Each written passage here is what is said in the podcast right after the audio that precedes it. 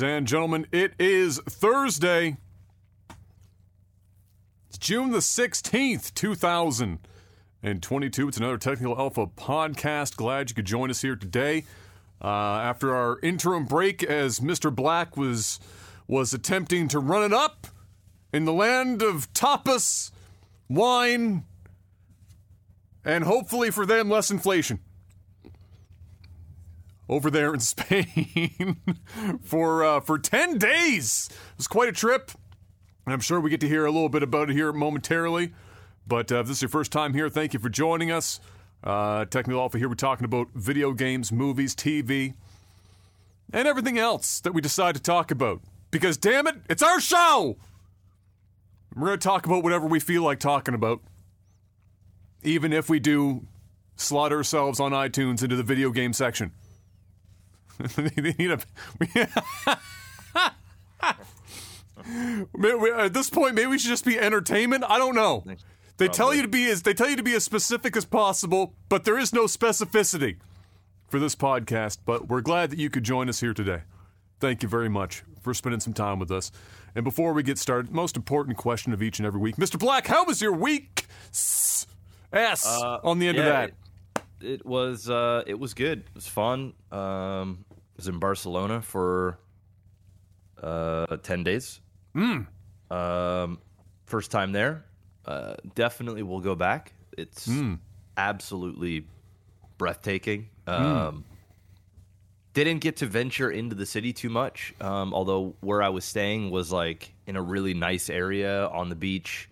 Um, so, you know, I got some of the culture and ate a bunch of the food and um, my stomach held out there, which was great. Didn't Marvelous. have the Hershey squirts once, which was like I was expecting the worst, but um, th- that was great. Um, yeah, uh, obviously went there for poker. Went there with party. Um, had a crazy, crazy, awesome run in the main event. Um, came in 25th place, which you know doesn't seem spectacular, I guess, but it's That's pretty good. it's pretty good. Yeah, it's pretty good. Uh, pretty good in a field of absolute crushers, some of the best players in the world. Um, I think there was like close to 400 or so, maybe 425 that played. Um, managed to cash for about 12,000 Canadian, which was great. Um, so that was a success. Obviously, I was a bit disappointed because uh, I was pretty card dead on the, the second day and then uh, got it in with Ace King and ran into Queens, and I just didn't. I didn't get there. I lost Bro, the flip. the, so bro, the I nine, know the nine. I the know, nine. bro. Was- Hey, you know what? You know what? If if you lost, like, let's say you lost to Kings or some shit, like, and you're like, okay, and it's on the river. That's bad enough. Yeah. But it's it's it's when it's when you got the nine on the fucking what is that the turn, Turn. or whatever. Yeah, That yeah, that I, shit. I knew, I knew. When I saw the nine, I was like, "Man, here we go!" And then, boom, there it was, the king on the river, and it just got counterfeited. That's so bad. He already had the straight, yeah. Ah. Uh, but you know, it is what it is. Uh, yeah, that was it was a lot of fun. Met a lot of great people. Had a good time. Um, little jet lagged. Um, actually feeling a little sick, to be honest. Um, oh. Yeah, yeah. Uh, not like um, I think a lot of it is just time change and being run down. Um, Yeah, yeah, of course. Don't have a runny nose or a cough or anything like that. Just a bit of a headache and just feeling burnt, like just run down. Burnt So, out. Yeah. Um. So yeah, so I just took today off just because I just was not feeling so hot. Uh. Nice day to take off. Yeah, yeah, just been chilling, just been chilling, relaxing. Um, and that was pretty much my week there. I'm not, sh- I'm not sure what else uh, went down. I mean, it was just a, a solid trip. Uh, yeah, bumped into Jason Momoa. That's right. The in the true. chat. So funny story. I was uh, arriving at um at the hotel, and uh, I was staying at the Ritz. So like, you know, you're gonna run into you know some people. some yeah, somebody. some people, right? yeah. So uh, I pull, we pull up, the cab pulls up, and uh, cab, I pay the cab driver.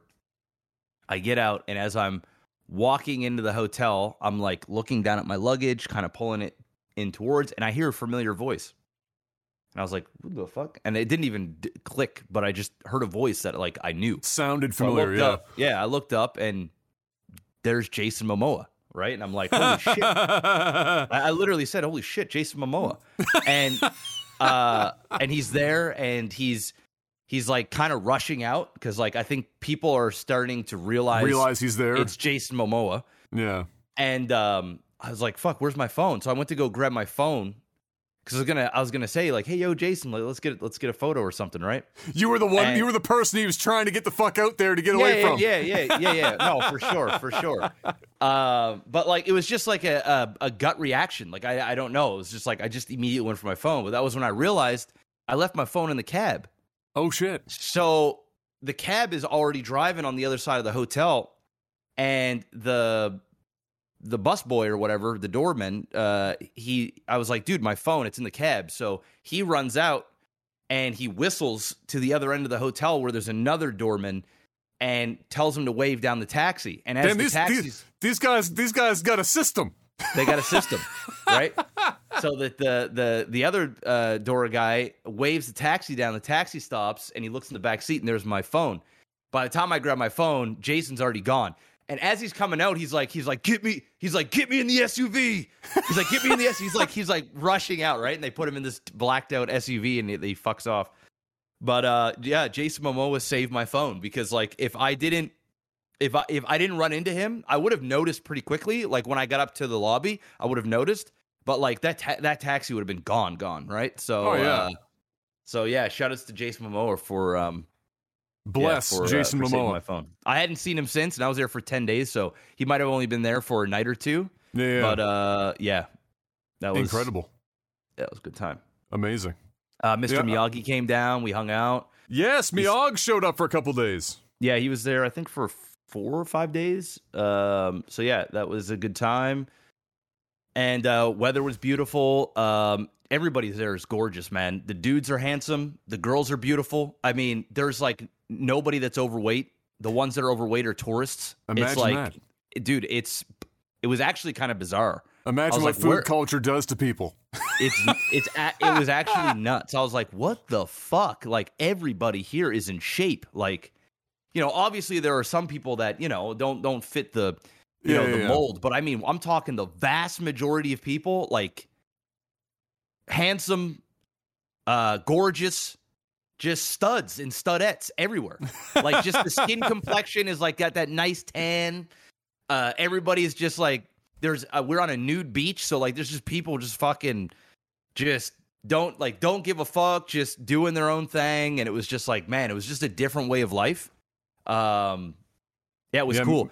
The culture there is like the the night starts at like two a.m. So like bre- there it's hard to find breakfast like i found at one breakfast place close by but like most of the time restaurants and stuff don't even open till like one or two o'clock in the afternoon and uh, you can find the odd spot but um, then at night it's like the clubs all the restaurants and stuff they just turn into clubs and then it starts like 2 a.m and then people go till 8 9 o'clock in the morning it's and it's it's wild there's more people out at 5 a.m than there is at 4 p.m it's People getting turned up fucking four o'clock in the morning. bro, bro, I'm telling you, it was different. It was different. That's awesome though. Yeah. That's awesome. Sounds like a good time. was a good time. Sounds like a good time. Um, well, I, I wasn't in Spain. I was just in my house, uh, painting, uh, and uh, and and and doing more stuff there. Um, so yeah, it- it- there's no. It's we're just trying to get the house done, Jeff. At this point, I feel like I'm just I'm just I don't I don't know. We're just the dad's over there busting his ass every single day. Bro, everything everything is trying to come together. I would have just hired somebody and, and would have been. I don't know. Bro, there is no there is literally I can't be no bothered. there there is literally no money to be hiring people to do this shit. That money doesn't exist. The money doesn't exist for like the renovations we've pretty much already done to this point doing the, the labor ourselves. Let alone hiring somebody to come in and giving them $1200 to paint 800 square feet of fucking room. It just that that, that money doesn't exist. It just doesn't exist. Uh, and even worse, and even worse now, because when we signed this uh, this lease orig- or, or lease, sorry, when we signed when we signed this mortgage originally, um, all of my all of all of my decision making on whether or not we went variable or fixed was based on coming out of the pandemic.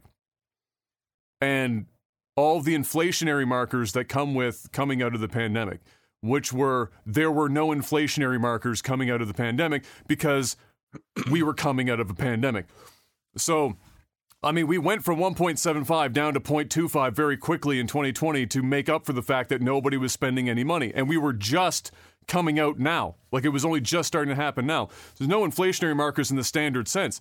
So I knew when we signed, in my head, I went, all right, we've got like a year, maybe 18 months before the banks actually start to, or before the Bank of Canada decides to start actually increasing Raising. the overnight rate. Easy. So go, all right, I'll do it for a, you know, we'll do it for a year, and then we'll lock the remainder of the of the term up, so that we can put more money down now and knock the interest out up front on the loan. Great, amazing.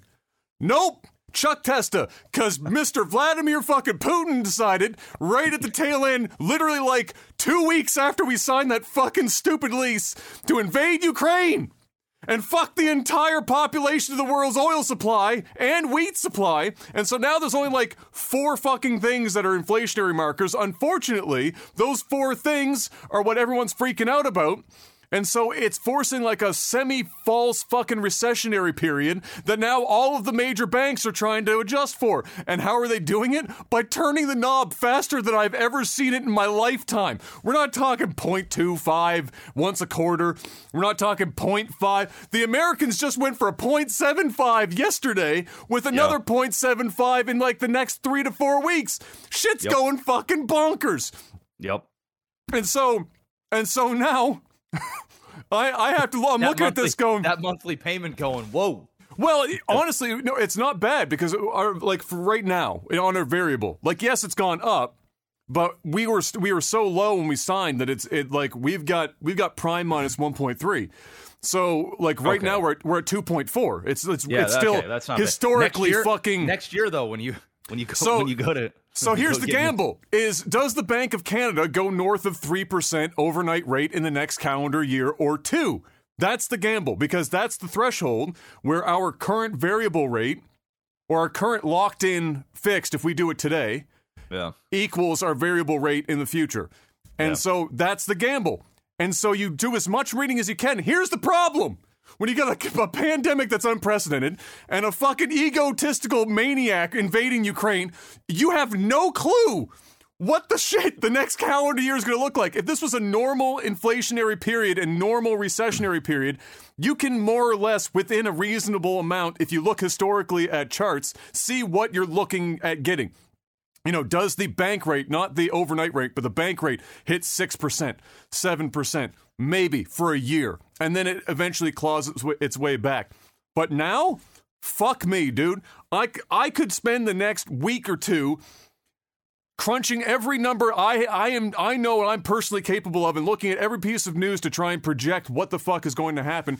And none of that could actually happen much like when we signed this in the first place and then Putin invaded a fucking country. So now I can't fucking tell. We either sign now and we go from 2.4 to 479 which is a $600 a month change in our in our payment. Just flat out.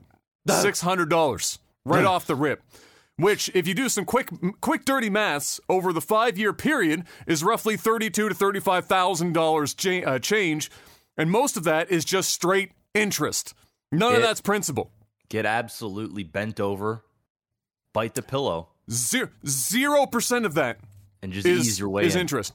So the so the so I have to now decide do we do we do we stay variable and do we pretend that we're in fixed and pay the same amount of money as we would be to beat the interest down mm. to then get to the point where the variable does go up and now we're paying more interest than we were but the offset is in that calendar year we have set in the 15 to 20 year period more interest off than if we had gone fixed today and done five years? Or are we looking at a 1980s situation where the world literally fucking collapses in on itself? And the and the Bank of Canada and the and the National Bank in the U.S. say, "Hey, we have to force a recession to stop inflation. How do we do that? Oh, well, Fuck me. 10% interest rates. Twenty percent interest rates for like two years. Get fucked.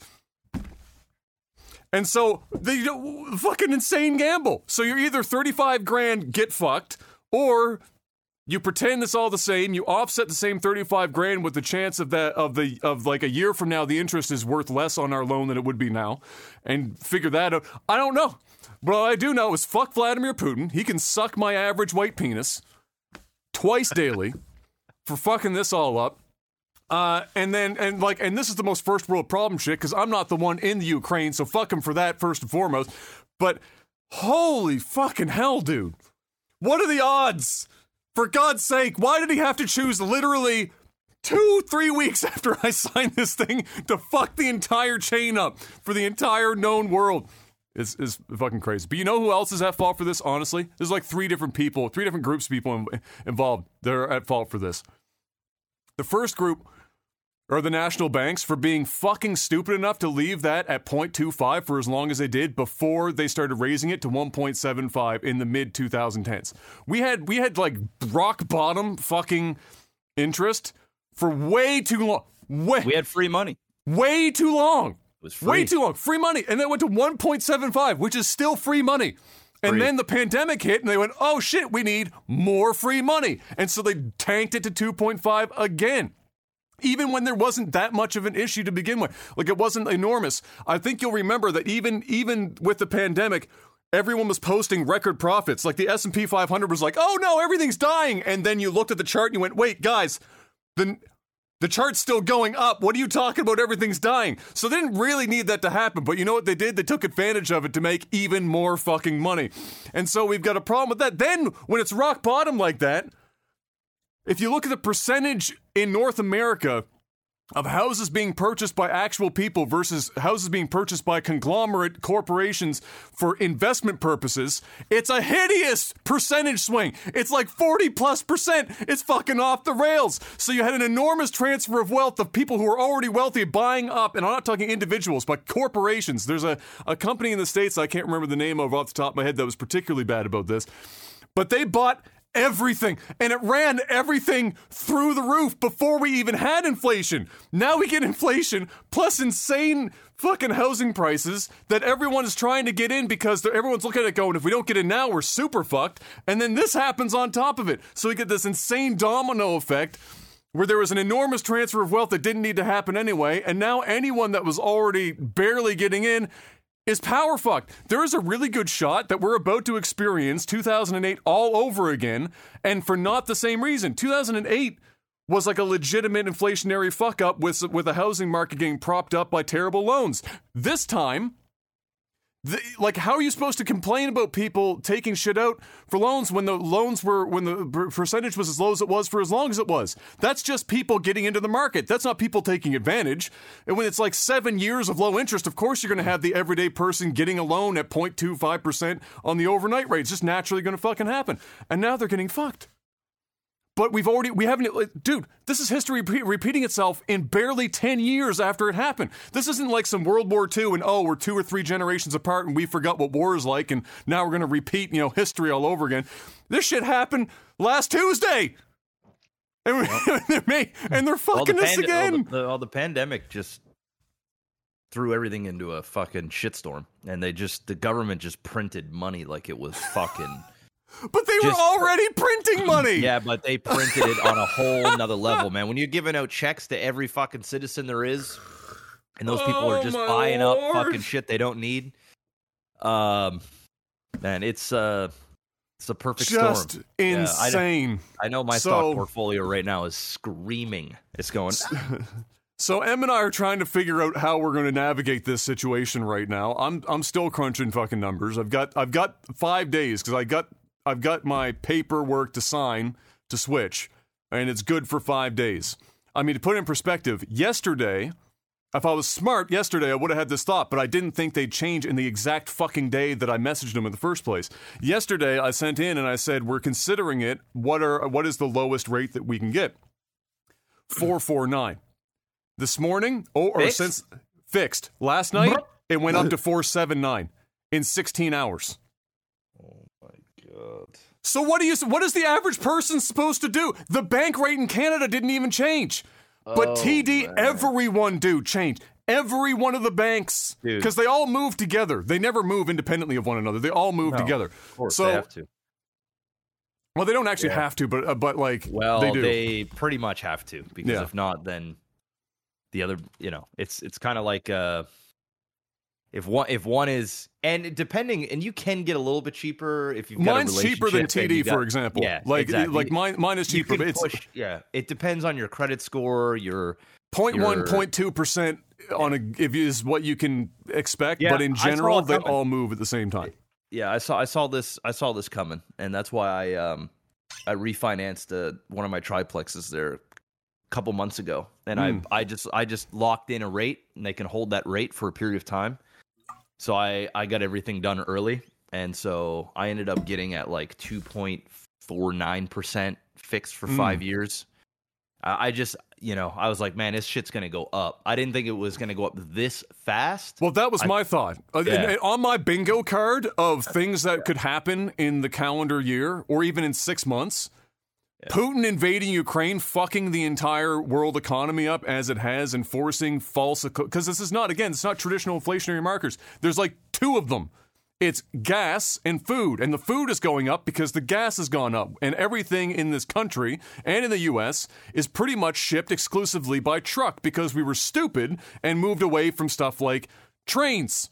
And so now every time gas goes up, and there's no government plan, for example, to ease tax on gas for trucks that deliver goods and uh, goods to places, everything else goes up. And then everyone sees, they think, oh, it's a recession, even though technically speaking, it's not. But it forces, like it's like a false Well, we're flag about to be in a that goes We're up. literally about but to be in a now, recession now. But now, straight up, yeah. now it's now it's now it's going to happen because they have to because the because the, everyone has forced anyway. It's bullshit. Yeah. It's fucking bullshit. So Yeah, it's I a don't tou- know. That's a that's a tough spot. That's a tough spot to be in. Um, yeah, it's and fucking it's fucking bonkers. Yeah, personally, I think rates are going to continue to go up. Oh, they're going to go a, a lot, not a little bit. Yeah, yeah. I think we're probably going to see six percent, six and a half percent in the next eighteen months. Um, It won't be. Which It is- won't be eighteen months. I'm telling you right now, fixed mortgages in Canada will be at six percent before the end of the year. oof. Hundred percent, dude. We're going up half a percent overnight rate in July. They moved it. They moved it up without any overnight rate last night, just on the back yeah, of Yeah. what they saw Dude, out of the at U.S. prices now. Holy fuck! Dude, it's going to get really, really, really bad. Really bad. Like I'm not. I'm talking. I'm. I'm when I say we're we're looking at 2008 all over again. I'm not fucking joking. We're going from 0.25 percent people having locked in, the lowest rate in history, for an extended period of time, where an enormous amount of people got in on it because again, it happened over such a long period of time. This isn't like a one year period where a bunch of people took advantage of it. It's going for so long that people are just going to naturally be up in the system because it's been 0.25 for so long. And now, in a one year period, we're going to 10x, This is what I've been. This is what I was, 12x. This is what I was saying. I, I I made a video like last year, and I was talking about. Um, I know this is supposed to be a gaming podcast, but whatever. Um, Like I said at the beginning, Martin, it's, Yeah, it's really our don't care. show. I find this far more interesting anyway. um, yeah, I was pretty much saying like you know the housing market's going crazy because money is so cheap, and the ones that are going to suffer are the ones that are buying a house for say half a million bucks, and normally they could afford a house that is 300k but because the interest rates are so low um you know their buying power goes up significantly. Now that's great and all you can get into a house and you're going to make that spread because the housing market is going up. But the problem is is when that term is over Yeah, you if you can't if you can't support an You extra three to five six hundred dollars a month in a mortgage payment you're in trouble. You're, you're in fucking trouble. Yes, you're you're in trouble. Fortunately, the banks uh towards like the last 6 months maybe even closer to a year, more so six months, they knew these rates were coming. Like it was inevitable. And so they were approving people on those loans, but they were stress testing them for a higher percentage. You know, stress testing them for Yeah. four and a half, five percent. Which is something we did back because of 2008. They started Correct. doing Correct. that. Yeah. Yeah. So yeah, it's uh it's crazy. I mean, I've got uh I'm I'm I'm looking to buy a multi-unit now and I'm just going to wait it out because I think there's going to be a bunch of stuff that's going to come out on the market for sale. Um because of interest rates alone. People are just going to be like I got to get rid of this. I I I, overextended. I'm, uh, dude, by the end of this year, I'm I'm I'm comfortable in saying that close to 30% of the homes in Canada are going to foreclose. Jeez, that's yeah, I don't know about that much. No, I I'm telling you, I'm, I'm, I'm dead. Dude, look at look at the chart of how long we had interest sub two percent overnight rate. It's over a well, the, the thing the thing is is the, the the the the reason why I don't think that'll happen is because the value of the homes have gone up so much. So what a lot of those people will do is they'll refinance their house and they'll pull a bunch of equity out. So that way they can afford to create those payments. And then they'll they'll have a buffer. So, you know, if they bought a house five, ten years ago, you know, they've they've doubled uh, ten years ago, their house has doubled in in uh in value, just straight Yeah. up twice as much. So what what they'll likely do is they'll likely refinance the house. They'll probably pull out 50k, 100k or whatever if they didn't want to sell, you know. Um also now people are starting you're seeing a lot more houses go up for sale because um they're realizing the market has topped, right? Yeah. If they would have sold last year, yeah. they were maximum profit. Now they're still getting profit. It's not like the price of houses here are tanking. It's it's not tanking, but the they're they're it's taking longer to sell. And the reason why it's taking longer to sell is because people aren't qualifying for those mortgage rates like they were Yeah, six course. months or a year or two years ago. Because the difference between two and a half percent and yeah. fucking five percent is massive on a, well, there's, on a and for people that were buying, like for example, in this area, the majority of purchases were investment properties. There, there were almost I know of one that sold around me that was a family. Everyone else was an investment property. So, and the investment properties, as you would know, work when you can get. Everyone wants a great spread, and when you're getting basically free money, and the rentals that you're getting out of it are covering like mortgage plus, and Oh, not yeah. even just like whatever. It's everyone wants it, so everyone's buying fucking everything up in cash as fra- fast as humanly possible, and that's not happening anymore. So you've got houses that have already gone down. I think some 12, 14 percent here in the not uh, not that long last couple months, uh, and that's going to continue to go down uh, for sure. Uh, and houses are sitting around now for longer. They're not just sold in 72 hours. Uh, and so, yeah, I, but, but just in my head, the number of people that in the last, let's say, two or three years that have any kind of equity, yeah, they can refinance, and I'm sure many of them will. I'm pretty certain that 20, close to 30%, are going to be pretty much forced out of the market. Uh, by the end of the year, if not early next year, because I actually think that there's a good shot that if, because again, if this was normal inflationary shit, then the moves that the government, uh, the bank, I should say, is making, the national bank is making right now, would curtail that inflation in you know a six to twelve month period, doing what they're doing right now, aggressively moving the overnight rate. And when I say aggressively, in our lifetime, it's never been moved this aggressively, this quickly. This is this is easily Oh, it's been like the fastest twenty years. Yeah, it's been like easily the years, so. fastest. So. the the the only thing now is will that can that outpace what's happened because of the of of what's happening between the Russia and Ukraine on top of the pandemic? Because this is majority of this is actually just the Russia Ukraine thing and not so much uh, the the the market being super red hot.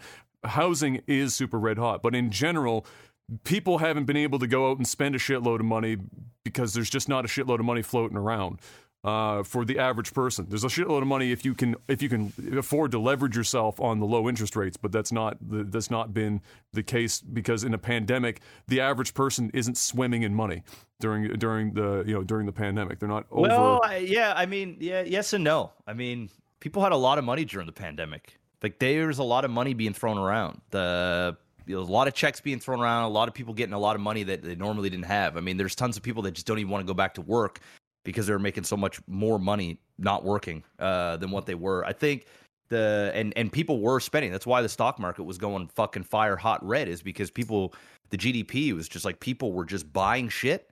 And now that the government is cut off for the most part, there's no there's no more funneling money out to people and jobs are coming back and you know reality's starting to sink in and the dollar's gone to shit and fucking so much shit has been printed. And then of course you've got a war. The housing market has gone nuts and now the interest rates are going crazy over the people reality sinking in. I mean there's going to come a time where it was like dude this all, all all of this like there was a lot of bad happening but there was like kind of a lot of good happening as well. And uh now it's just like all bad all the time. And now people are like dude how do i put food in the fridge? How do i fill my gas tank how do i uh, do all these things and uh it's going to be a rocky next two years it's going to be rocky Oh, it's gonna be longer than two years. Uh, I'm I'm I'm very comfortable. Uh, that people are fucked. Uh, fucked, fucked. i'm I'm not I'm as doom and gloom as you are but I'm yeah. just people are fucked, fucked. Like uh, if uh, and I I, ba- I base that I'm basing that, and maybe I'll end up being wrong. I'm basing that on on my own personal position. So if if the income that M and I combined are moving, and on the house that we've got, and the fact that we can rent out uh, half of the home in order to uh, to aid in that, uh, and with the fact that we don't really spend money for shits and giggles outside of that, we're not frivolous spenders. We're not we're not traveling we're not doing any any we don't go to the theater we don't go out to like eat at restaurants we don't do like almost anything whatsoever in our position and to absorb that uh, to absorb that change uh, and then look at the the certainly the median uh, income and the median debt load uh, that's floating around right now, and then to take that interest rate uh, with anything, whether it's rolling over or or people getting caught on uh, um, in their their uh, on, on variable, which I think there's only about there's about twenty percent of the market is on variable right now, is all all points to me this look an awful lot like 2008 uh, because the I'd have to go back and look at the chart again, but I was interested in what the what the overnight rate and bank rates look like, um, you know, during the bull run of the market up to 2000, late 2007 until everything hit the fan, uh, and then they were trying to compensate for that and and beat inflation down. Uh, the move was no, nowhere near as big as what we're experiencing right now, and so I have to assume, based on on that history alone, that there's a real good shot that when you take the overnight rate and multiply it by 15 or 16 times uh, in a 12 to 16 month window, that's probably going to fuck a lot of like I, like 12 to 16 times 12 to, we're not talking like 5x which would suck balls. We're talking literally 12 to 15 times in a year to a year and change is just bonkers and not very many people can absorb that um, when you look at the again, uh, which is uh, this has been a problem for many years, uh, wages uh, over time and inflation over time. And now we've got inflation on top of wages that we're barely keeping track or actually losing money uh, in many in many industries. And now we're getting eight, six, eight percent inflation right now. And if they can't get it curtailed by the end of the year, everyone's money that's sitting around not attempting to do something to combat that is going to lose 10% on top of that. So their take home pay plus whatever's sitting around, plus they're getting fucked by 16 times more fucking interest. Plus, like, dude, I think it's a real good shot that a good chunk of the market in the next six to nine months are up shit's creek without a paddle uh, and and it will look a lot like 2008. I think you're going to have to have a very comfortable recession-proof job for two people uh, at the same time in a home to make all of that work and pan out. And that's assuming you only got one fucking car that's real good gas mileage, because otherwise your ass is walking to and from your job. Yeah. Because I'm not Jesus as, I'm H. not as doom and I'm not as doom and gloom as you are. I don't think the housing market's going to crash. I think it's be it's just going to be tougher to get in. well, it won't, it won't uh, crash. It won't crash in the same mechanism as 2008. No, But it, but I, I do think that it's going it's to gonna be it's real gonna slow bad. down. It's gonna slow down. It's gonna slow down for sure. It's gonna be real, real fucking nasty. Uh, video game news, Mr. Black. Some of it happened while you were gone. Uh, it didn't. It, it wasn't so laden with stuff at the time that it was worth me doing a recap like I did in years past with E3 uh, news because there wasn't that many events going on or that many announcements.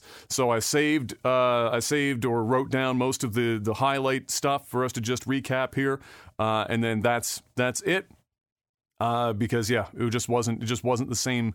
Load. And again, we're coming out of we're coming out of the pandemic, so the video game market in terms of development is still recovering from that. So you're not going to get all the crazy, endless news that you might have gotten in a normal. Uh, in a normal year, yeah, we'll, we will single out Stormgate specifically for uh, for us to talk about as a separate thing for sure. Don't worry, we're we're gonna we're gonna get to that. Even though we didn't see much of it, we'll, we will we will talk uh, a little bit about that. So Summer Game Fest uh, uh, kicked off with its own thing on that first day. It was a Thursday, uh, and if I had to give it a theme, Mr. Black, it was space horror because like one third of that entire presentation was what flavor of space horror game would you like to play uh, coming up in the next twelve. Uh, months or so. Uh, some of the highlighted games from that category were Callisto Protocol, which is like the totally not Dead Space, Dead Space game made by ex Dead Space devs. Uh, so that was one. Aliens Dark Descent, and then Routine, which is the one that I thought looked the most uh, interesting. Uh, they did a really interesting take on, uh, you know, uh, the the I won't say played out, but definitely tropey uh, artificial intelligence or something like that, getting a little too intelligent, kind of a deal.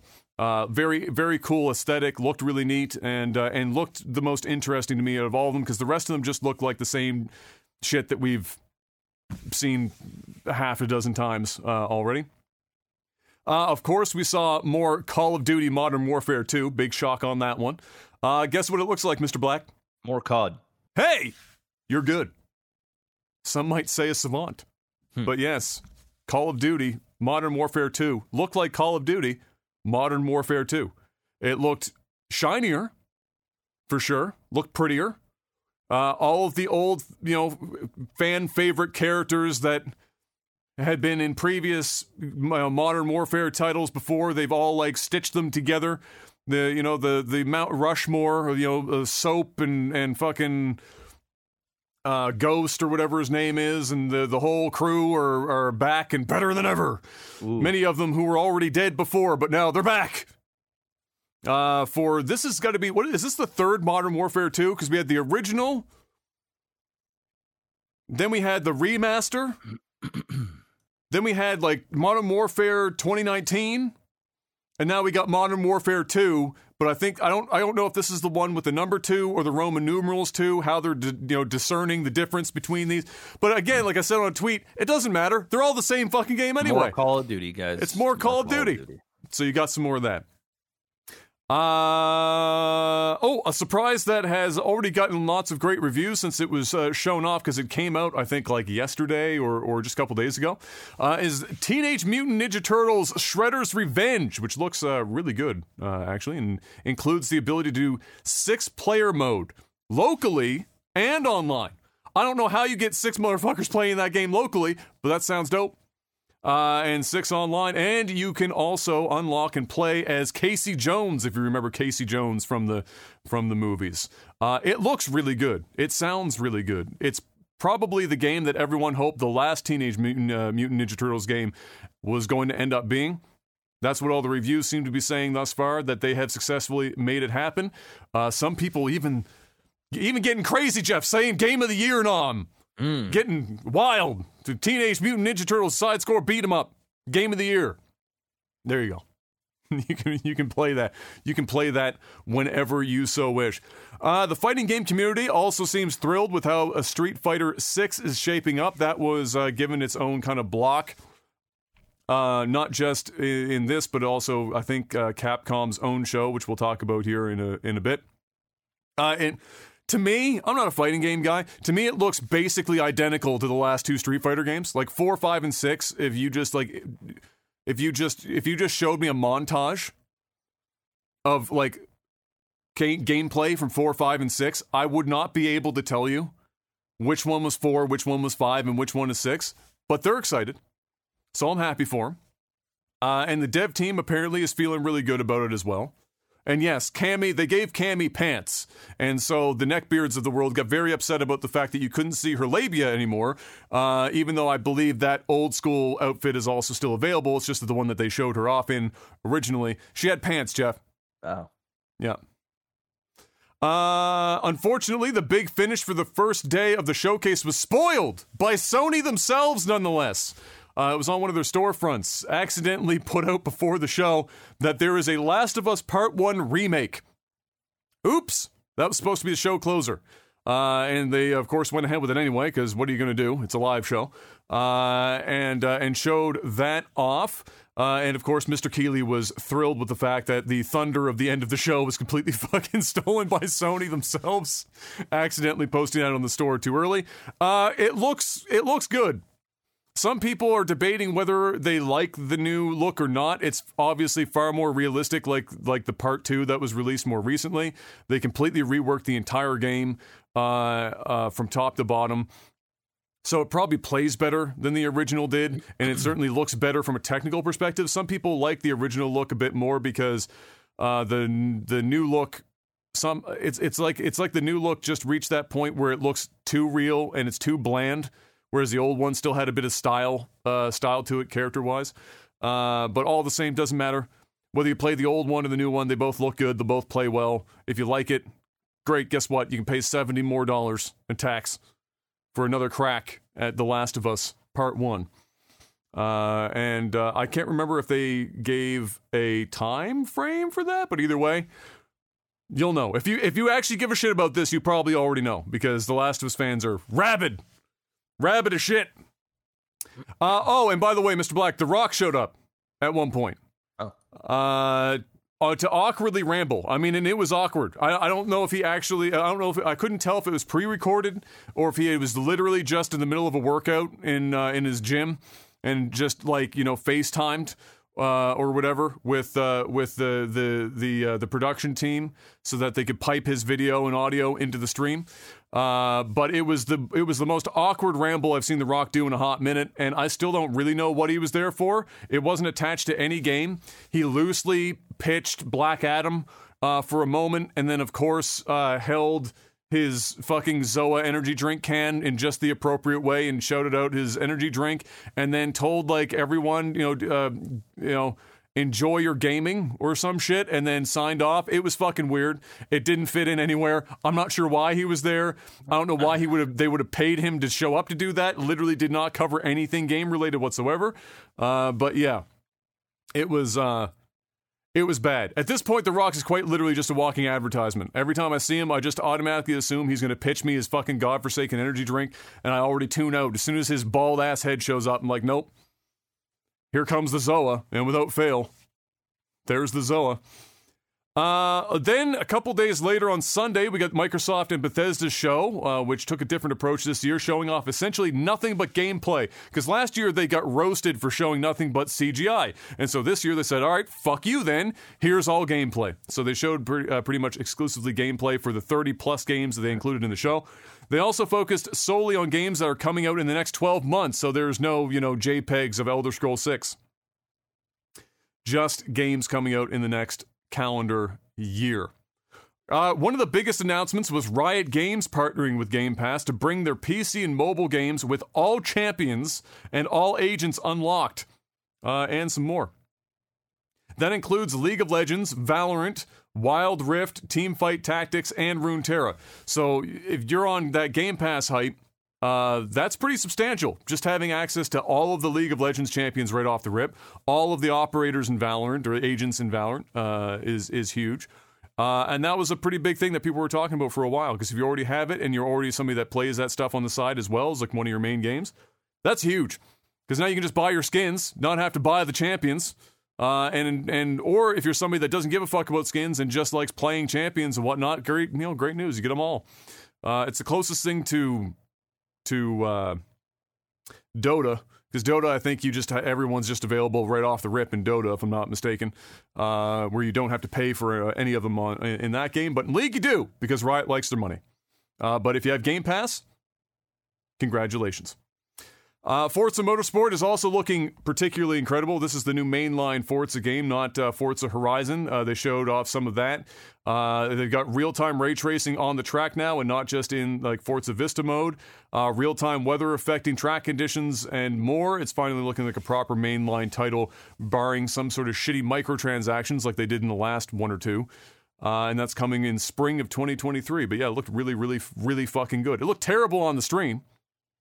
So you had to go and watch the 4K one and, look at screenshots later because the stream, of course, looked like doo doo. Uh, but yes, it does look very, very good, and uh, and I'm looking forward to seeing some more of that in the not too distant future.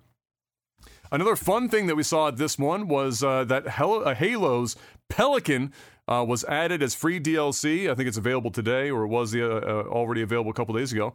They added the Pelican to Microsoft Flight Simulator. So people that have always wanted to fly a fucking Pelican, great news. You can do it. You can either, and it looked like I don't know for sure, but it looked like you can even do like some some just outside or like low Earth orbit flying and shit. Uh, it looked it looked pretty fucking dope. Uh, Pentiment, a particularly unique medieval narrative game by Obsidian. Obsidian is the one that did Knights of the Old Republic 2 back in the day. They're also the one that did Fallout New Vegas. Uh, looks like it could be a sleeper hit. It very unique game. A lot of people were talking about how unique uh, and interesting it looked. And yeah, I think it's probably going to be uh, one of those sleeper things that you know it doesn't sell 30 million copies, but for like the critics, it will be one of those like if you were to call it, it's an Oscar bait kind of a situation. I think. Uh, and then within the block of sh- of the show dedicated to the Xbox trying to work into the Asian market, Persona 3 Portable, Persona 4 Golden, and Persona 5 Royal are all coming to Game Pass. Persona 5 Royal is first out later this year, with the others to be determined from what I can see. That's actually pretty big news because uh, Atlus hates money, Jeff. Jeff, I don't know if you know this, but Atlus, the developer, hates money. They actively avoid it, which means right now, during this crazy inflationary period, they're loving the fact that they're burning money because that's how much they fucking hate money. These motherfuckers didn't even put this shit on the Switch yet. For reasons I will never be. Literally, the easiest money you could print is putting Persona 3 Portable and Persona 4 Golden on the Switch. You instantly make tens of millions of dollars. Easiest play in gaming history. And you know where it's going to go first? The fucking Xbox. Why? I don't know. It's not like there's enough Xboxes in Japan to sell more than three copies of this shit, but they're doing it anyway because they hate money. They're fucking weird. They're just fucking weird. Uh, they are also coming to Steam and PlayStation 5, I believe, as well at some point. But again, the Switch. No. why? Why? Why? Tell me why, Atlus. You don't make any fucking sense. Uh, Hideo Kojima also showed up in that block to say, hey, I'm making a cloud based thing for Xbox. That was pretty much it. It was like 30 seconds of him on camera, just sitting there, being Hideo Kojima. Said, hey, string games. I'm making one for the cloud with Microsoft. Uh, and uh, and then we got Starfield, Mr. Black. Big block, big old block for Starfield. That's the big dick item. That's you know that's the thing that when Microsoft bought out ZeniMax uh, and Bethesda, that was one of those games where they're like, man, this is a big one for us, right?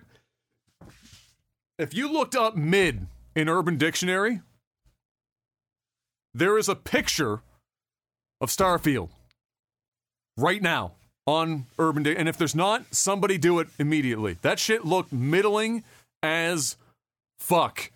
It looked. First of all, it's a mere it's it's a good idea that they delayed this game because it is not finished. Not even a little bit. That bitch ran at 15 frames per second, maybe 20 in their own trailer. This is them showing off the best the game has to offer, and it ran at like 20 FPS on a good note. Lower in some cases.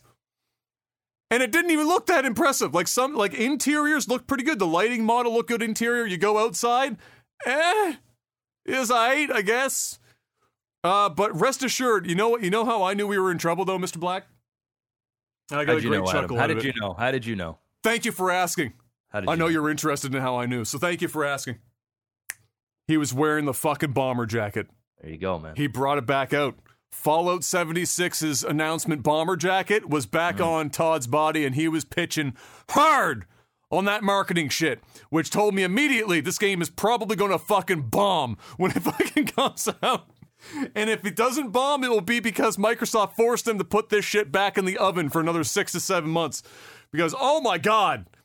So he's out here saying, oh, you know, he didn't come out and say 16 times the detail and all this other bullshit that he did last time. But you know what he did say? 1,000 planets. Yeah, but there's only like four cities in it, right? There's four main cities and a thousand planets. Why?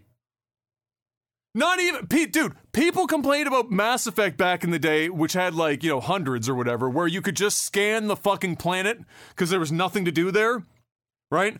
Why do you think, from a narrative perspective, the odds of Bethesda going toe to toe with Mass Effect, I'm telling you right now, is negative one thousand. There's no no shot does Bethesda outdo Bioware for narrative space shit with this game. Literally no chance. And you're going to try to spread this shit over in some capacity. Let's say one tenth of those planets has literally anything to do on them. That's a hundred. What do you think you could do on a hundred fucking planets in a Bethesda game? Nothing. Nothing. Yeah, there's probably because not a whole four lot. of those planets have a city, a major city. They're hub worlds. There will be smaller cities, I'm sure, on other planets or like installations. But four of those 100 would have a main city. Why would you do that to yourself? And then he went out on social media afterwards because people, of of course, when they see it, they're seeing the mining with like the laser and everything, and people are like, "Oh shit, this looks an awful lot like, No, Man's Sky."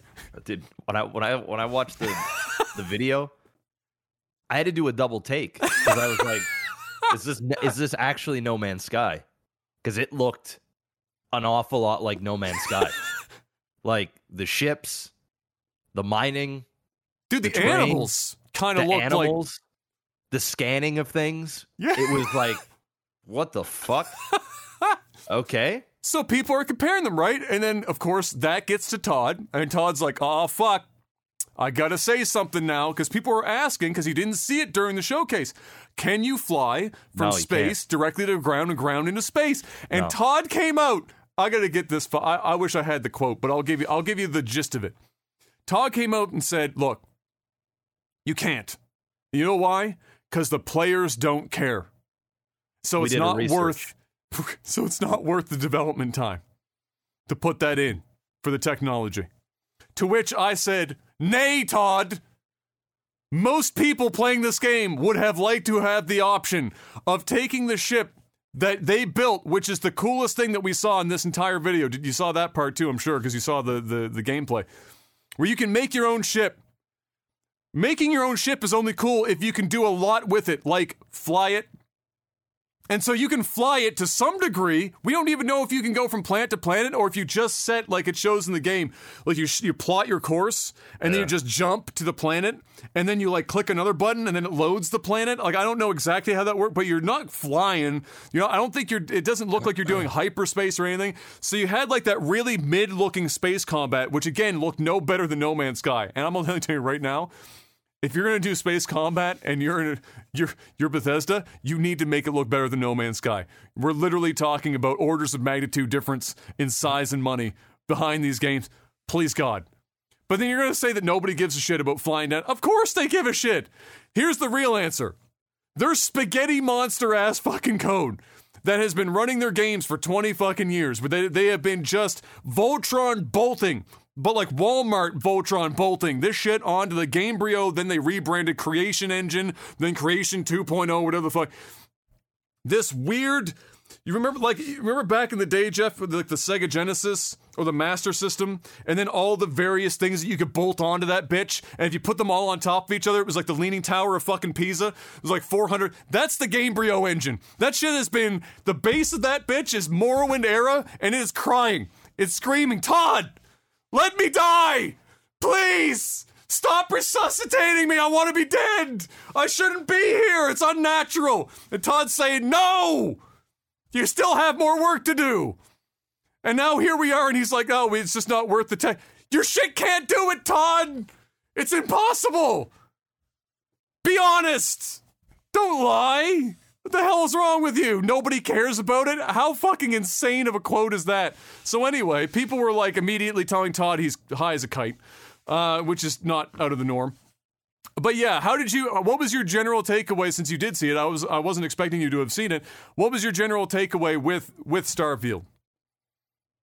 Um, I mean, I'm not as cynical as you are about it. I, I just think it looks more like a Bethesda Fallout type game. Um, I don't think it looks bad. I think it just looks mid.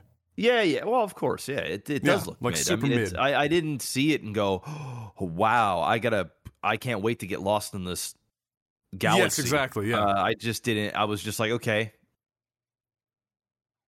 uh, all right, yeah, all right, um, cool, sure.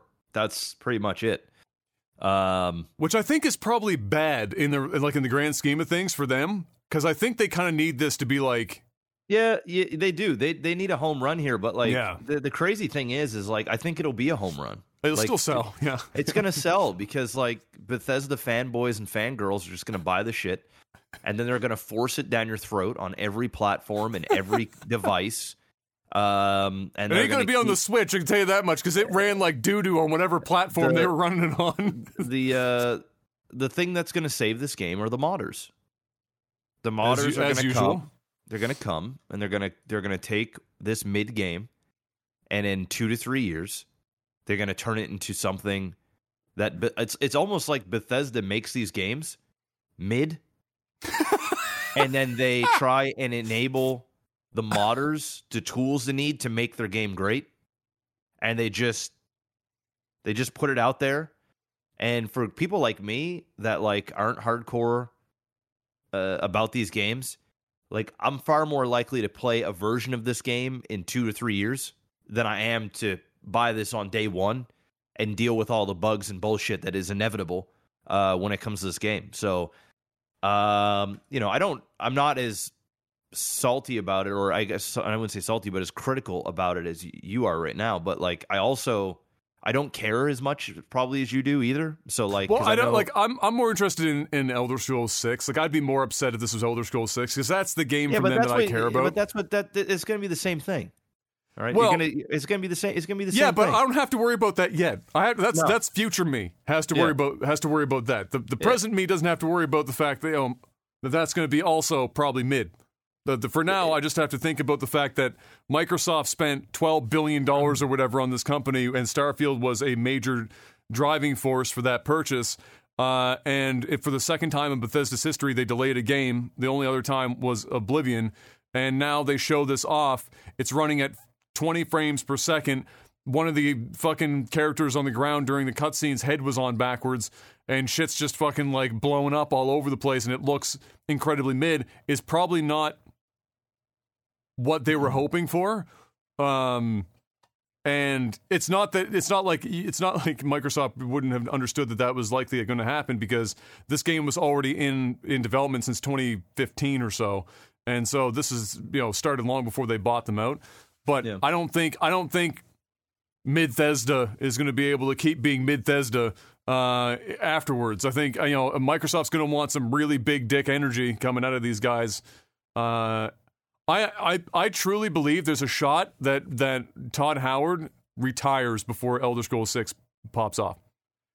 I think there's a I think there's a non-zero chance that Starfield is Todd Howard and Pete Hines' last crack at the bat uh, before this all goes away because I think Microsoft has you have to look at 76 and then look at this and go okay something's wrong here what are the odds that it's the individual developers inside the company and not the management pretty much zero so Yeah, we'll so see. we'll I see wasn't. I, I wasn't impressed. I, I just. I wasn't impressed. It was Yeah. mid. It was again I don't mid. think it looks bad I just think it looks dude. If the game came out today, really average I wouldn't. I wouldn't buy it. I just wouldn't care at Neither all. Neither would I. Like, that at was all. the sad thing. Like I was like, man, I should be like Bethesda doing a space game. This should be like really fucking interesting to me. Um, but here we are. Like I like you tell me a thousand planets. Okay, fuck that right out the window. Give me a single system, solar system, ten planets. Knock those ten planets out the fucking park. Give me handcrafted shit to some degree on all 10. Fuck your 1000. I don't want to fly to. If I wanted to fly to random planets and shit, I'm playing No Man's Sky. Because all that shit's procedurally generated and you find cool shit. I don't. I could. Uh, like, whatever you think that you're going to have over there, Bethesda, for a thousand planets is a no. It's a hard no. Yeah. So just give me 10 really good planets if you're so focused on narrative and then don't try and be Star Citizen, No Man's Sky, Elite Dangerous, Eve Online. D- eh, just focus up, Buttercup. I knew we were in trouble. We saw that, bo- that bomber jacket, Mr. Black. I knew. I knew. I fell out of my chair when I was live streaming it. I said, "Oh shit, he's got the fucking jacket on." That, that's a bad omen. that's a bad omen. But there you go. Yeah, Starfield, uh, looking super mid. Hopefully they fix it up. At least hit 30 FPS for the love of God. It's not asking a lot. Just 30 FPS, please. Uh, after that, we got Capcom, uh, which was about, I think, three days ago now. Dragon's Dogma celebrated its 10th anniversary not long ago, and they have some sort of live stream planned for, I think, today, 3 p.m. Uh, Pacific time, I think. Uh, today, lots of people are hoping that there's a remake or a sequel to Dragon's Dogma coming. I don't know if the original sold enough copies to warrant that, but maybe they, you know, maybe it did. They did do like anime spin-offs and shit that did well for the uh, the franchise, so it's a good a good chance that that could happen. Uh, and so we'll have to wait and see what comes out of that little event. Uh, then we just got absolutely, this is great news for you, Mr. Black, just plastered with Resident Evil shit. We got fucking slapped in the mouth with every piece of Resident Evil news a person could possibly ask for. Starting with Resident Evil Village, the most recent, uh, the most recent game. That's eight uh, in the grand scheme of things.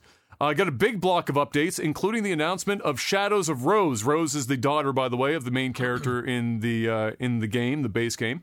It's a sequel DLC, relatively large one at that. where you are going to be apparently playing as her, and it's quite a different experience altogether. Looks like it could be very good. Uh, also, an expanded mercenaries mode uh, that looks to bring some sort of arcade horde like mode uh, to it.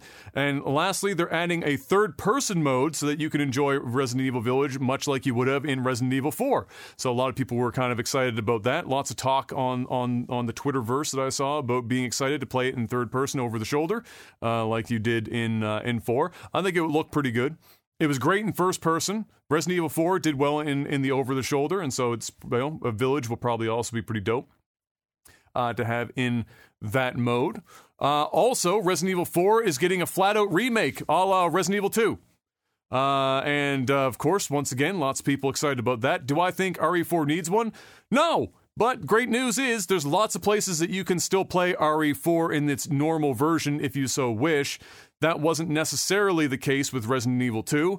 Uh, and so if you don't end up liking the changes that they're invariably going to make to 4 uh, in this remake, then it's not the end of the world. You can still totally play the original in a million different places. Uh, but I would suspect that even though they have confirmed, for example, the over the shoulder cam is still totally a thing and, and whatnot, and they're making some changes. We saw what they did with 2, RE2. Did you did you you played RE2 remake, didn't you? I thought you did I anyway. Did. Yep. Yeah, so you know the kind of changes they made for that. I think on the whole, positive changes. I, I like the the result uh, uh, of the end of that. So uh, I'm sure they'll do a pretty good job with uh, with four as well. Although three wasn't quite as much of a hit uh, as the uh, the two remake was. so that is a thing that's happening, and apparently it's going to be out March 24th of 2023, barring any kind of delay, of course. And then lastly, we've got, well, not necessarily lastly, lastly, but for the Resident Evil stuff, we had Resident Evil 7, 2, and 3, the, those are the 2 and 3, the modern versions of those games, are all getting next gen updates for the PS5 and the Xbox Series. Uh, they uh, also they even released a Resident Evil director's cut with upscaled visuals, video filters, rewind, etc. to the PlayStation Store in like their classic games section or whatever they have for the PlayStation Plus Premium subscribers. So if you're on that program uh, and you want to go and uh, check that out, it probably looks pretty good. I'll have to wait and see. I haven't seen anyone that I know of that's played it yet, uh, but that's my favorite Resident Evil. I'm not going to pay for the Premium Plus to play it but I'm interested in what it looks and sounds like, and I'm sure it. Uh, I'm sure it's quite uh, quite an improvement for sure. Uh. Mm, mm, mm, and then lastly for Capcom, not that the Monster Hunter fans would need uh, me to tell them, but the Sunbreak expansion to Rise is coming out June 30th. That's like 30% of my timeline in the last couple of days has been Monster Hunter Rise Sunbreak news. Uh, people talking about it.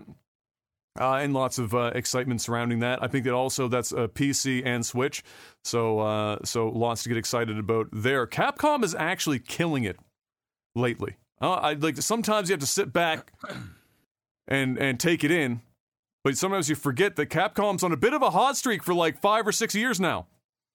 Like they're doing it. They had a rough spot there for a few years. They were they weren't knocking it out of the park, and then like Resident Evil Seven happened, and it's like a new company fucking formed uh, and took over, and now they've been basically, you know, batting nothing but winners uh, ever since. Uh, and so, uh, and so, there you go. Uh, a, a, reason to hop back into seven, two, and three if you've got a modern console. Uh, Resident Evil Director's Cut, and then all the Village content that's coming as well with that DLC. And that's pretty much the sum total. That was all the video game news, the highlights of the stuff, anyway. Other than, of course, the one to rule them all which was uh, which was Stormgate from Frost Giant.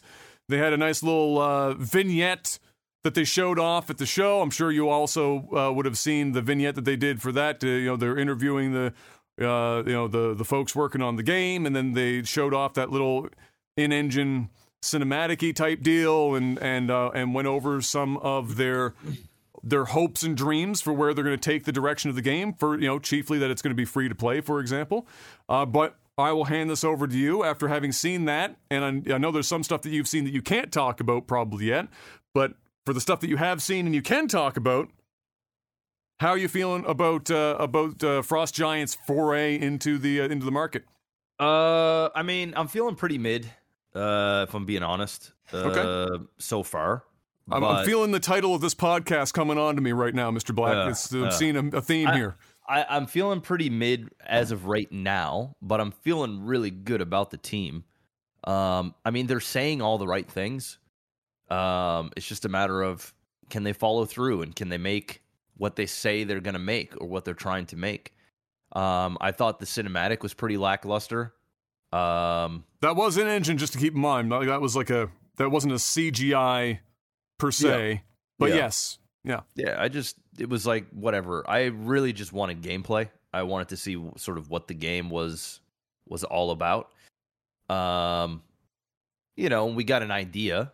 Um, there's obviously going to be at least three races, um, maybe four. Uh, so yeah, we got. I think we got like the demons or whatever they're called, and then the the humans. Um, story seems pretty generic. Um, I do like the aesthetics of it, uh, of the game. I think it looks very like Blizzard. Blizzard. It looks very blizzardy. Yeah. Uh, the first uh, thing came out of my mouth was, "That's D.Va, that's Ghost." Or, or the fucking like uh, this, you know, uh, uh, like Ghost Kerrigan or whatever the fuck, and then, um, uh, and then, uh, and then that's Diablo. Like I, I literally looked like I looked at three different Blizzard products in one. Yeah. In one trailer. And I think I think we're going to get a lot of that in the game. You know, there's going to be units that are going to basically be carbon copies right out of uh, StarCraft. There's not really too much to to really comment about right now because how do you feel about the free to play? Uh, oh, move? I think I I think it's necessary. Um, I think if it was a pay to play, now I don't know if it's going to be free for the campaign. I think it, it, it I think it might end up. I, I, I could be wrong, but maybe you have to pay for the campaign and it's free to play uh, for the multiplayer. Um, I don't know. I, I don't know for sure, but um, free to play is necessary if you want a large player base. I mean, when StarCraft went free to play, there was a lot more people that started playing the game, which was good and healthy for the game. Um, I think I it's do, also just necessary for the genre at this point. I like RTS so is not yeah. hunted after. Yeah. So I think if you have a shot in hell at all, I think you just have to do it, right? Yeah, uh, I agree.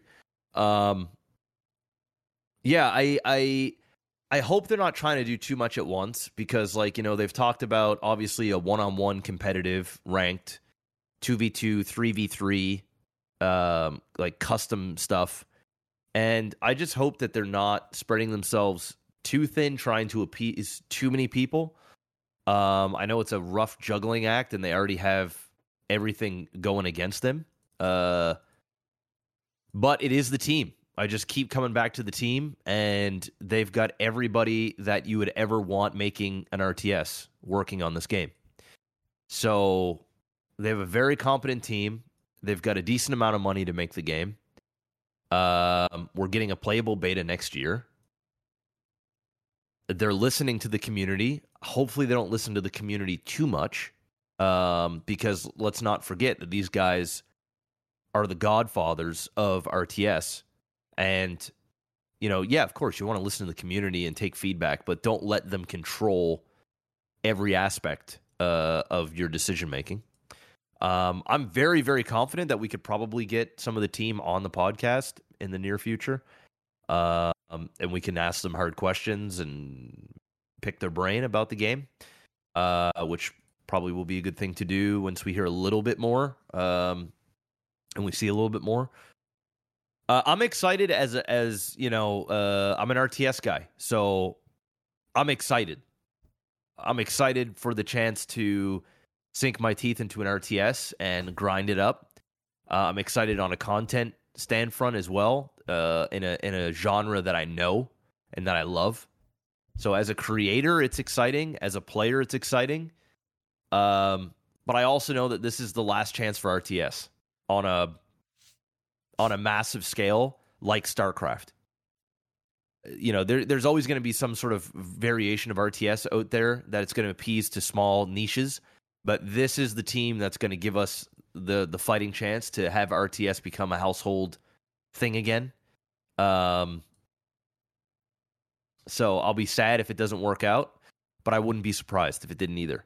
I I'm I'm hoping for the best. I'm rooting it on. I'm going to do my best to promote it, to play it, to show it, to get uh, enthusiastic about it, but as of right now, there's just not much to you know, if they came and they showed some gameplay, and they showed the UI and they showed some of the the units and how things are moving and the maps and you know just something but instead we just got like a still image and uh and a CGI or in-game ran CGI trailer um that was pretty fucking mid you know sound design was kind of lackluster characters seemed kind of meh. Um I want it more man. I want it more but I f- yeah, I know we're gonna get more. So I feel like I feel like they're in a tough spot between needing to show some of this off to maybe I don't know if they're hoping to get more rounds of funding. So well, I, I, listened to I listened to, to to an interview earlier today, and they talked about that. Um, as of right now, I think they had almost 35 million in funding. Mm-hmm. Um, so they're saying that they think that that is going to be suffice. They're not actively looking for more money, mm-hmm. uh, but they may do another round later on in development. But right now, they have enough on their plate that they're they're good to go. They um they didn't want to show off any gameplay yet. They just wanted to announce themselves, get themselves on Steam, get a little bit of buzz and some hype going.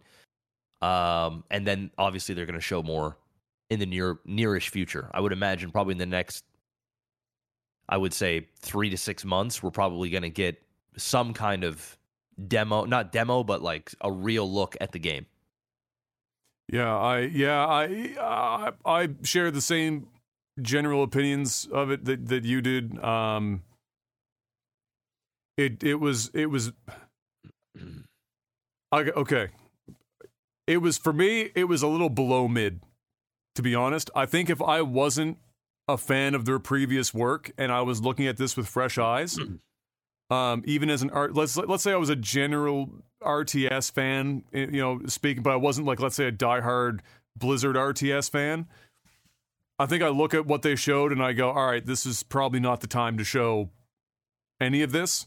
Yeah. Um, the sound design was really bad, really, really bad. The voicing yeah. was bad. The yeah the uh, choosing to not go CGI obviously is way less expensive and allows them to use their engine and whatnot. Um, but I got nothing out of it really. I all it did was all it did was show me that I'm I was I felt like I was literally looking at every major Blizzard property of the last 20 years crammed into a single trailer in various forms uh, quite literally D.Va, quite literally Nova, quite literally Diablo, all, all on screen at the same time.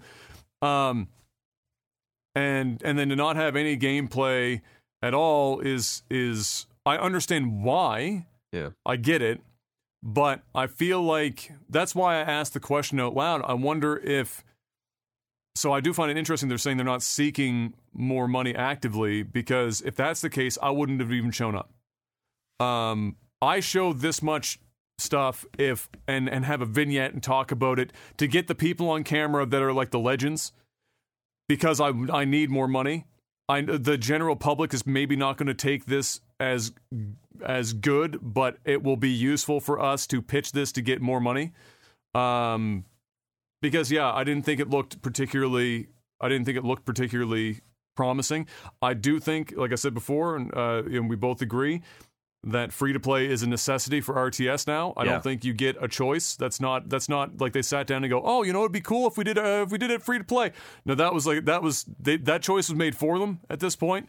Uh, so it's good that they're at least accepting reality and moving in that direction.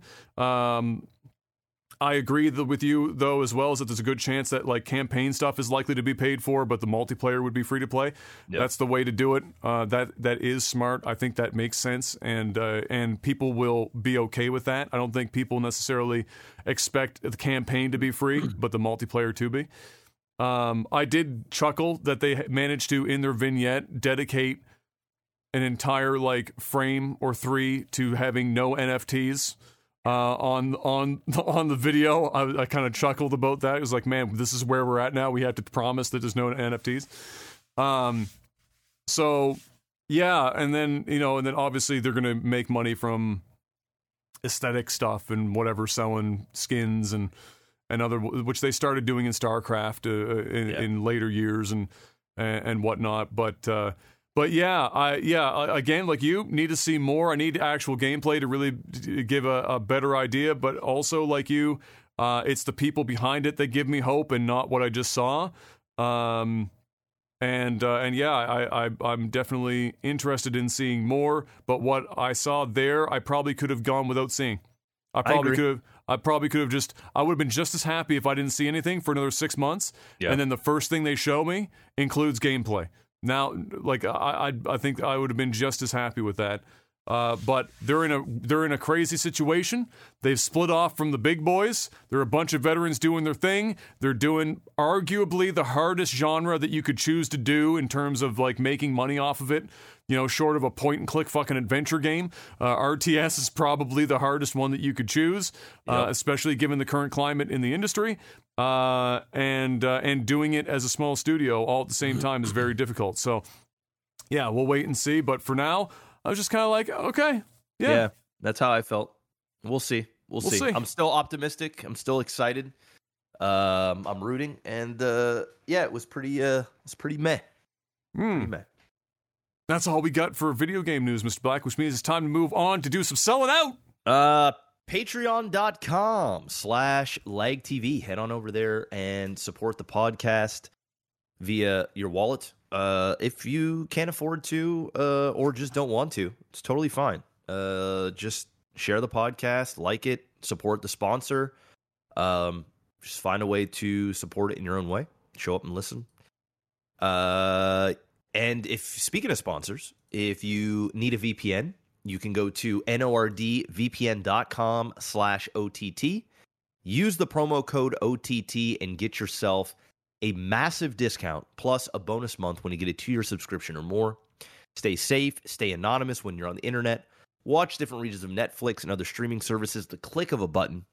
Um, yeah, you only need one one account per household because you can have six simultaneous devices. You can use it on your smartphone, your TV, um, your PC, your Mac. Really, it can hook up to virtually anything. Uh, super easy to use. It is one click of a button. My dad uses it. I've used it when I was all in Spain. Um, have it on my laptop, have it on my phone. It is quite literally one button, and you mask your IP. Um, watch different regions of uh, of content and block content. Stay safe, of course, um, so that people can't, you know, get your IP address. You can mask your IP. Uh, what else can you do with it? Uh, if oh you're no! Did you desktop, watch? Did you watch some Spanish Netflix when you were over there? Uh, I did, I did, and uh, I used well, I did, but then when I wanted to watch an American one, I got to Yes. use my VPN and Just like that. just like that, just Incredible. like that.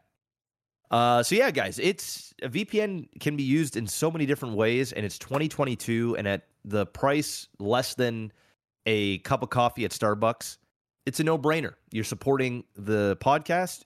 You're giving yourself uh, anonymity and support uh, when it comes to your web browsing and whatnot, and uh, yeah, you're also supporting the sponsor that supports this. So go check them out. Link is in the description below, and pick yourself up uh, NordVPN with the promo code OTT. That's it.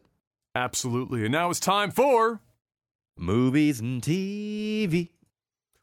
Justin Lin is set to direct a, uh, a One Punch Man live action movie, Mr. Black, which, amidst, amidst all of the anime to live action conversions that we've heard of so far, at least sounds plausible when compared to something like live action One Piece. I still don't. I, dude, I watched it. I watched a, a, a trailer thing from them, like behind the scenes, as to how they're doing One Piece. The amount of money they're spending on that is fucking insane. And I'm still sitting here going, okay, that's all great. These sets are all bonkers. But how in the fuck do you do One Piece live action? I at least One Punch Man. Okay, that's just like doing Thor at that point in life. Like, okay, yeah, sure. One Piece. Uh, if you've seen even an episode of One Piece, that shit, you, you turn your head and you go, "How the fuck do you live action that shit?" So we'll see how it comes out of it. But nonetheless, Justin uh, Justin Lin helming the uh, helming that. Uh, and then the last thing I have here, and then we'll just have to divert to uh, to whatever else we might have randomly come up with in the last couple weeks. Uh, Netflix is taking it maybe a little too literally when it comes to Squid Game, and turning it into an actual game show. Uh, in which they have 456 contestants battling it out for 4.56 million dollars. Clearly, we're a great not. idea. Clearly, they're not going to be killing each other. No, no. However, I'll be, you know what? Maybe they do. You never know. I mean, No. shit, you could sign a waiver. Like, yeah, fuck, my life's only worth a hundred grand right now with inflation. Sure, I'll sign up. But there you go. So I don't know what the, I don't know any more details than that, except that it's 4.56 schmil uh, and 456 contestants to some degree. Uh, it, it will probably be all of the games, none of the death uh, is likely what it's going to look like. If I had to take a wild shot in the dark on that one, uh, and they, I think there was also some other Squid Game. Well, Squid Game season two is a thing uh, as well. So out of a out of a out of, out of a story that was only supposed to have one season, we now have two seasons at the very least, plus a uh, plus a a uh, an actual game show, and uh, and there you have it. Um, yeah. We'll see. We'll see how that We'll see. all that does. Uh, and that's all. That's literally all I all, all I've got. I did. Oh, you know what though? I Mm. watched. I I watched two things in this this uh, since you've been gone. Did you watch the Nick Cage movie? I finally got to see the Nick Cage movie. I, I'm probably gonna watch it tomorrow. I was gonna watch it tonight, Ah. I'm feeling a little under the weather, so I'm probably just gonna relax. But tomorrow night, I'll. Uh, I'm so I won't check it out. spoil it. It good? However, shit's fucking good. all right. It's good. It's a good movie. Uh and uh it's just it's just it's just good. It's so it's exactly it is exactly what you're imagining that movie to be. Maybe a little twisty in terms of like how it presents itself, but it, almost exactly how you would envision it to be. Uh, and all I can say is God bless Pedro Pascal. God bless that man. Uh, and then also uh, managed to finally catch the movie that so many people have been telling me that I need to eventually see. Uh, everything, everywhere, all at once. I'm gonna be watching that one too. So Okay, that- all right. I hear that's great as well. Uh, the answer is yes. Don't watch it high. You might die. However, great movie.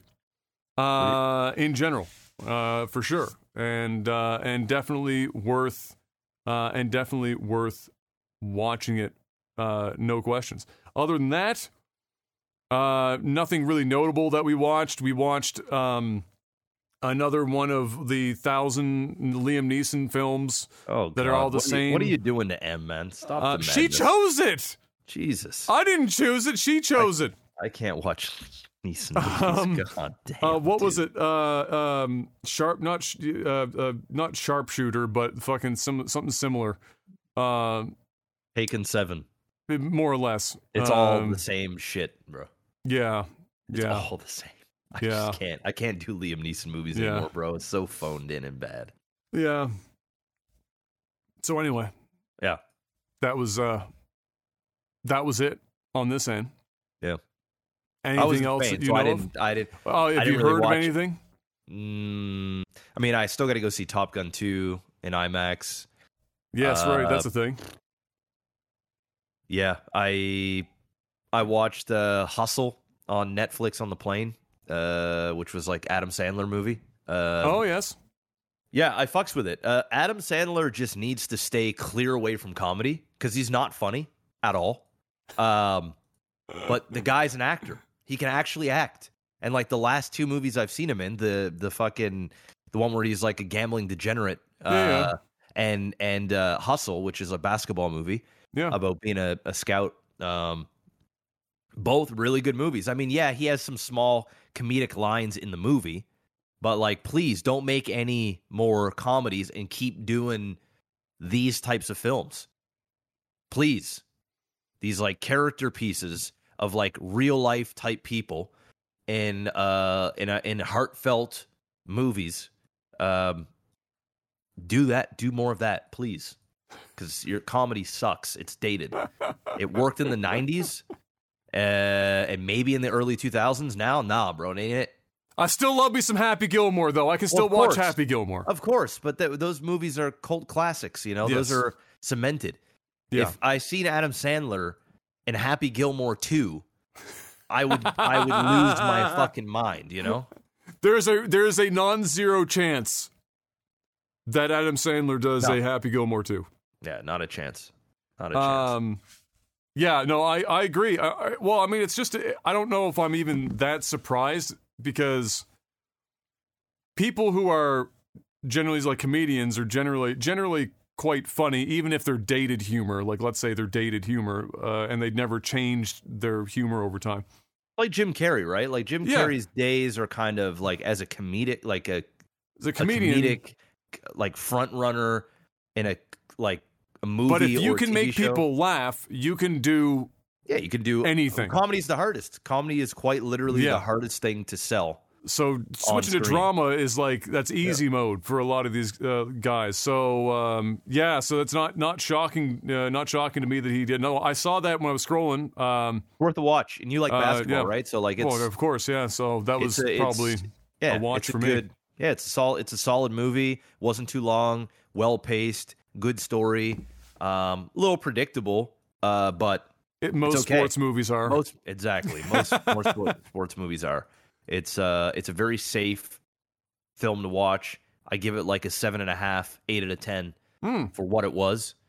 And uh yeah, it's a good movie. Good movie to watch with, you know, lady like the spouse as well. Yeah, I uh, I watched. Um, speaking of sports movies, I did I did watch another one, and I can't remember the name of it. Um, but it was about a row. Uh, it was about a collegiate rowing team, and uh, the guy who plays Zod. Uh, what's his name? Oh yeah. Yeah. Uh, uh Oh my god, I really I- I'm the worst with names because I actually really like him as an actor, and I like watching stuff that he's in, but I never remember his name. somebody's gonna say it in chat. I know exactly what you're talking about. Uh, so he was the he was like one of the you know the leads in it. He was the coach or or whatever, and and uh, that was really good too. I can't remember the name of the movie, but it was it was really well done. Again, predictable to a degree. Predict Michael, Shannon. There it is. That dude that dude can act. Yeah. He's pretty good. Um, yeah, so uh, enjoyed that a great deal. I wish I remember the name of the movie, but it's Michael Shannon in a you know a collegiate rowing film. There's not that many of them, so you can find it uh, pretty easily if you look that up in Google. Um, and uh, yeah, watched watched that again. Really good.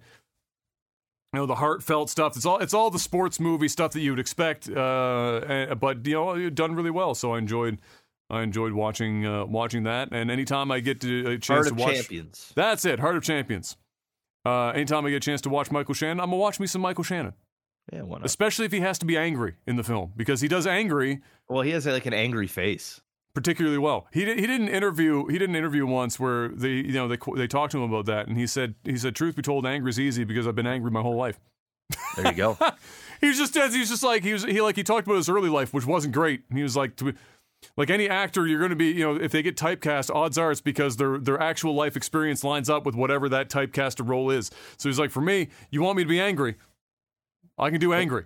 no problem. Don't even need to act. I just show up. I just show up and scream. Uh, yeah, that's it. So that means it's time to move on to Tech support. patreon.com slash like TV if you want to uh, help financially support this podcast during times of great inflation. If you can afford it, that's assuming you can afford it. Do it. Patreon.com slash like TV. $10 or more a month, you get a chance to uh, ask some questions uh, for tech support. And when this house is finally done, I'll even be shipping out shit to people again, which means I'm going to have to resend out emails because I'm sure some people have moved since the last time we did ship out. So uh, it's a good shot. Some people might have moved two, th- two times, maybe even thrice. So uh, we will make sure to send out. I won't be sending to old addresses that I have in my Excel spreadsheet. I'll message everyone again and get updated uh, stuff and whatnot. But uh, chiefly, right now, you're asking us questions and we're giving you answers for ten dollars more a month on a post that we call Tech Support. Gets put up on the Patreon each and every week before the podcast. Uh, so let's dive in and see what we've got. Uh, all right, Mark Furry, fo- uh, following up with a, a question we had last week, and I think even the week before that. Uh, well, last week being the last podcast. First place. Oh, so you said you finally have your private jet because we chose private jet over boat. Yes. Uh, first place you take your family. First place you take your friends, and then when do you decide to join the Mile High Club? Where are you flying? Uh, first place I take the family. Um,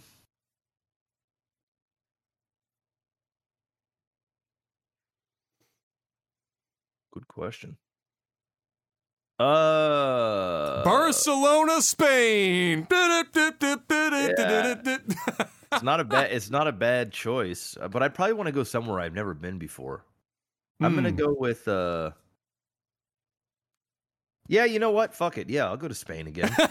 I'll fly. I'll fly. to Just somewhere with other the than family. Barcelona. Yeah, yeah. Uh, fuck it. I'll go to Barcelona. Uh, and then where was where was the other? What was the other one? Uh, okay, so family first, then where are you taking the friends? The, the friends, they separated family and friends. Okay. Uh, Uh, and yeah, friends. I'm going to Australia. okay. Uh, and then when you're when you finally decide to join the Mile High Club, where are you flying during the Mile High Club? Uh, anywhere. I mean, You might just go up for the sake of it. Just go up and fly around a bit Yeah. and land. Why not? Yeah. Because I can. mean, if you got if you got a private jet, like you're you're screwing on the first flight. yeah. Oh, I mean, how else do you break it in? Like seriously. hundred You know, percent. that's that's liter. I I can imagine. I I would wager that at least ninety percent of people that buy their first private jet are fucking on the first flight. Oh, for sure. Like, how Oh, do yeah. you not? How do you not? It's like getting a yacht. You know, speaking we- of a yacht, did you see? Did you see on social media there was uh, it went it went viral. Uh, there was a group of uh, I go in the twenties or some shit, and they clearly rented uh, this boat for the night. But the owner of the boat is the one piloting the boat, and they're just like you know having a good time on the back of the yacht. And uh, and they start getting they're wilding out, Mister Black. They got their champagne. They're shaking the champagne. He pops champagne and he's spraying that shit all over the place. But he's spraying it all over this man's boat. And the dude stops the boat. He turns around and he says, Hold up, motherfucker. You're spraying that champagne over thousand dollar cushions. Each one of those things cost a thousand dollars. So you gotta treat this place with some respect. Act like you've been here before. And I was like, oh, I would have Oh! allowed him. I would have allowed him to drop one n bomb. I would have gave him one. If he if he said if he would have if he would have said, listen, you blanks are wilding out right now. You need to chill the fuck out. I would have been like, bro, you're not wrong. you got. I would have said. I, I would have let it pass. It's like, you know what? I'll, I'll allow it. I'll allow It's it. just the one time, I'm- but I'll allow it. You I'm gonna definitely allow it. But that was that was crazy. I saw that. I was like, oh man, and that, in front of the girls and shit. Those guys Yeah, got bro. castrated, bro. Oh yeah, man. And what do they? What do you say? Like, you know what I mean? What do you What say? you- what do you- Act like you've been here before. I was like, oh my god, that's the sickest burn I've ever heard in my life. Yeah, dude. Act like you've had a million dollar boat, motherfucker. Act like it. Act like it. And then in the comment section, what was it? What was the scene? The comment section though was hurting. A bunch of people defending the people popping champagne, like it's just champagne. It's not going to hurt anything. And like, and people were like, "Tell me you've never had champagne in your life without telling me you've never had shit. That shit's liquid sugar. Yeah. Everything's fucked. He gonna spend money when he gets that boat in to get it like power washed, just to and uh, hopefully don't ruin the seats Yeah, uh, at the same time. Uh, yeah, that shit. That shit just made me just made me remember that. It's kind of funny. I don't know where where do I first take my family. Uh, mom and dad always always said, you know, even though they're not travelers, they wanted to like go see Rome. So I guess Rome is the is is where we uh, we go with family. Uh, friends, man. You know what? New Zealand sounds like a pretty good place to just to turn up with with the friends. Yeah. Why It's a not? beautiful spot. They know how to do it down in New Zealand. I think that would be kind of fun. Uh, and then uh, where do you join the? Like Jeff, it's the first flight. It doesn't matter where. Like I said, I'll take the bitch up and just do a circle. That's it. Shit, I'll tell the pilot to draw a penis on the radar while I'm doing it. I'll make him fly art in the air while I'm doing that shit. It's just because I can, because I got the fucking jet. Yep. Uh, let's see. Uh, Seth asks, $1 million cash, but your sex tape is released online. Where do I sign? Oh, for a million in cash? Oh, yeah. Oh, fuck yeah, bro. Oh, I'll show everyone how unimpressive my dick is for a million dollars right now. A million Dude. dollars right now. I'll do it on Twitch in front of 69 people for the, the humor. yeah, just get banned, but who cares? You got a million Get a dollars. million dollars. I'm out. I'm outie. That's that's Bye. easy. That's not. I don't even have to think about that. Nah, Nah, bro. For a million bucks. not even concerned. Um, Mark. Oh, this is coming from Marky Mark, our our uh, our editor. Who is the worst possible person that your child brings home saying, "Dad, meet my spouse"? This is in the future. What's the nightmare scenario? Amber Heard. All right. Did you see her interview that she gave here the other day? Oh, bruh. Hot mess. Uh, my favorite part was when she was like, "Me, the actor." Says the lawyer whose client was the one that convinced everyone he had scissors for fingers. Yeah, And bro. I was like, all right, man. "What?" She need, she just needs to hold the L and just walk away. Like she just needs to move on. She's not she's not doing herself any favor. If she had any more if she had any amount of money to still take, sh- like at this point she's basically just being defamatory all over again and she just lose more money. The only reason she can do this is because she actually has no money. Uh yeah, so that's a good choice. I, I I'm going to say any one of them on the boat popping champagne spraying around like they hadn't been there before. Don't bring home that person, whoever that is. Uh, K Tarp wrote us a bit of a, uh, a, a novel here, but it's his first one, so we're gonna do it big. okay. Said, "Hey Jeff and Adam, been watching uh, since When She's Failed season one. Bless. Uh, when I was pre med. Oh shit! I'm guessing you are now med med. Congratulations, but also Godspeed out there right now. at the same time. Uh, first time writing in, now at the end of a long road through med school, residency, and fellowship. I feel like I've grown up into an adult with you guys. That's a scary thought. I apologize. Uh, and wanted to say thanks for the years of entertainment. Stay awesome. In my opinion, the three most important things uh, to get right to set a good foundation for health. Now, keep in mind this is coming from a fresh off the press doc doc, so we gotta we gotta pay attention to these these pillars. Uh, one, proper nutrition and diet. Two, exercise, and three, sleep. Yeah, that sounds reasonable. I'm not to argue that. Nah. Uh, question one: If you could forego one of those uh, without any negative impact to your health, which one would you choose and why? For me, I would choose not to need sleep, so I could have eight extra hours. Oh, that's easy. Yeah, 100 percent that. Yeah, I'm gonna fuck- go. fuck I'm gonna sleep. get rid of sleep as well. Yeah, just to Yeah. if I can have good, like just per, like permanent, decent energy, Yeah. all day, Yeah. easily. On the flip side, he said I had my first lucid dream recently and was able to uh, volitionally do water bending. Uh, like Avatar, the last water, like the last Airbender type water bending. So maybe choosing to forego sleep was a mistake. Yes, if you want to be able to uh, to uh, uh, uh, feel like you're living real life in your dream and waterbend, you're going to need to be asleep for that one. Uh, and then question two: Have you ever had a lucid dream? And if you did, what did you do in it?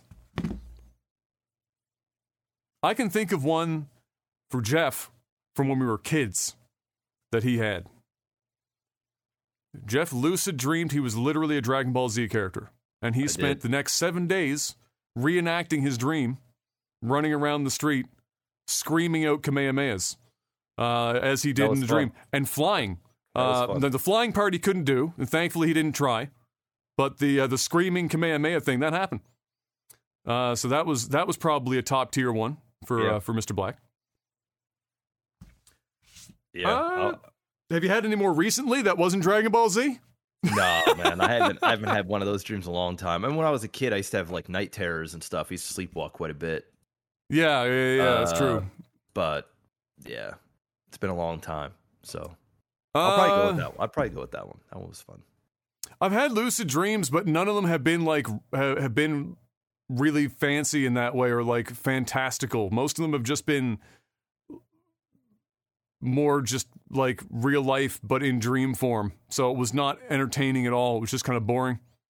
So uh, I've lucid dreamed a lot, like with relative frequency. I probably lucid dream once every couple of months, but none of it is ever exciting.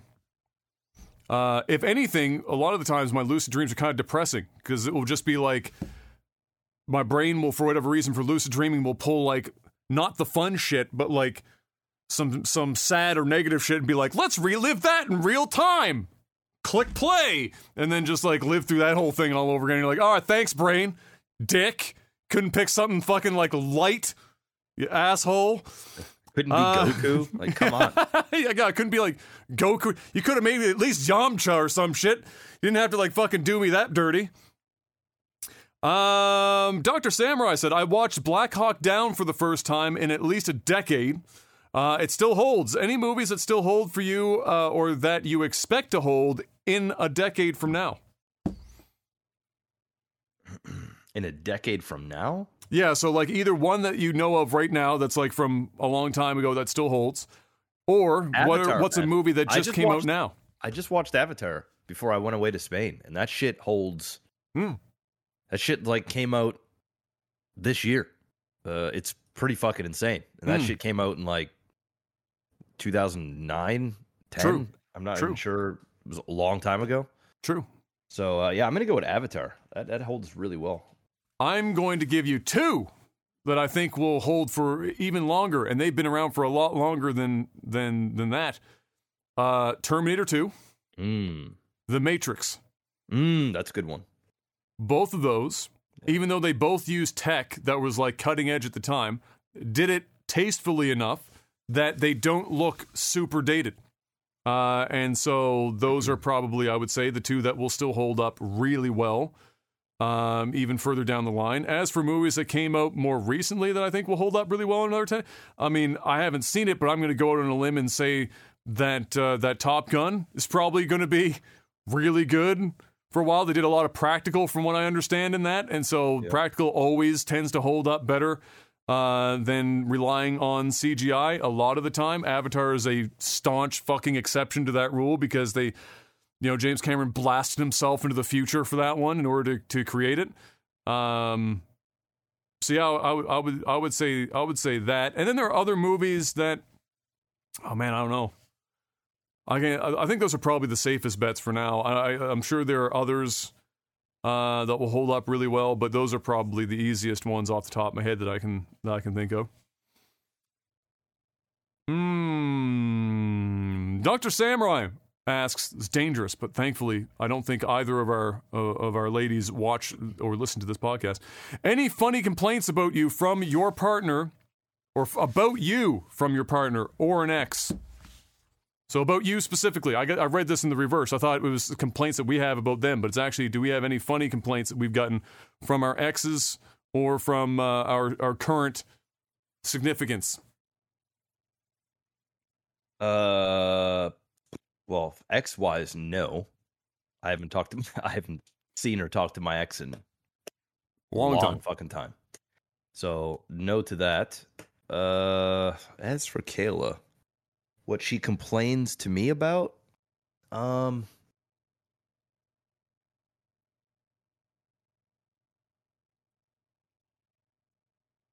nothing really. She complains that I don't take care of myself a lot. So, you know, she's like, yeah, you should work out. Uh, you should leave the house, go for a walk. Fucking, you need to eat. Do you have water. Uh, pretty constant. But I wouldn't really call that like a funny, uh, No, no, no. a funny thing. Uh,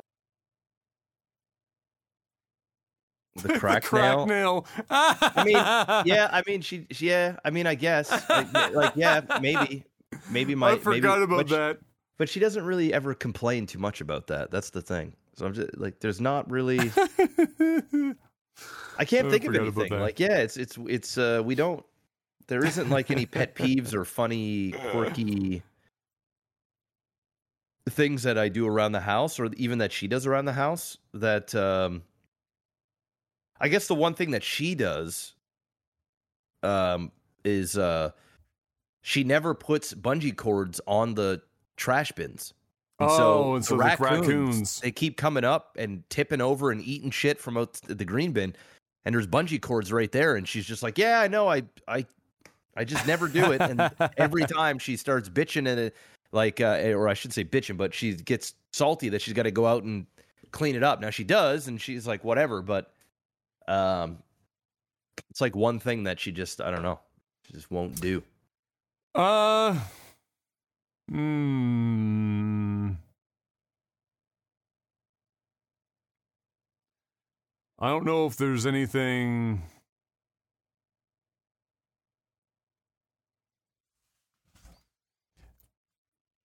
Like, cause yeah, she'll complain. She'll complain that I don't take care of myself as well. Unfortunately for M, she came into my life during a time where I was already not taking care of myself and so she's not actually ever seen me take care of myself. So like it's almost like baseline for her. Uh, but yeah, the, I would say, I would say that, but it's not like it. But a quirky thing, um, a quirky complaint.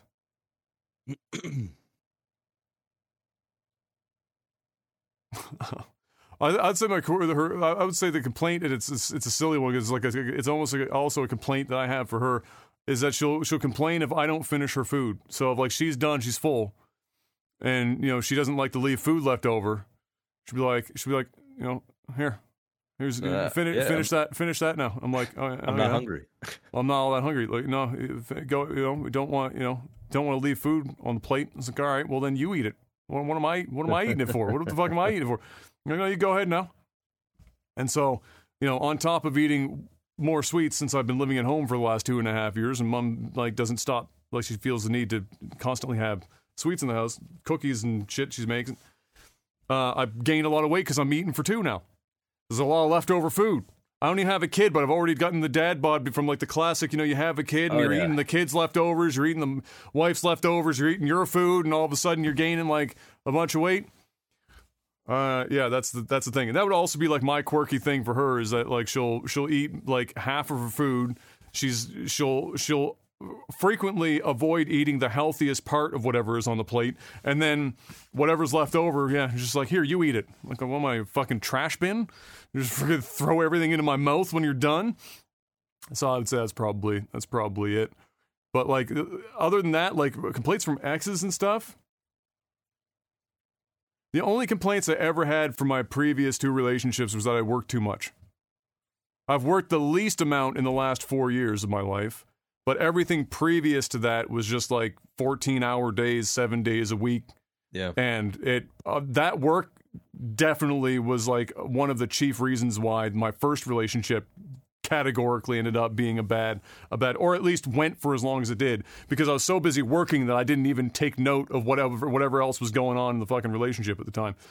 Uh, so yeah, that's a pro tip. If you're somebody that's a workaholic, remind yourself to still remember that there are other people around you is a good idea. Take note of that. Uh, but yeah, no. Other other than that, not so much. Uh, Danish Devil, what's a bathroom habit that repulses you? Bonus points if your partner does it. I'm so tired of picking up my wife's hair out of the shower train. Okay. Uh, a bathroom habit that annoys me or, Or like like- repulses you, like, Oh, like, like, grosses you out. out. Um, hmm.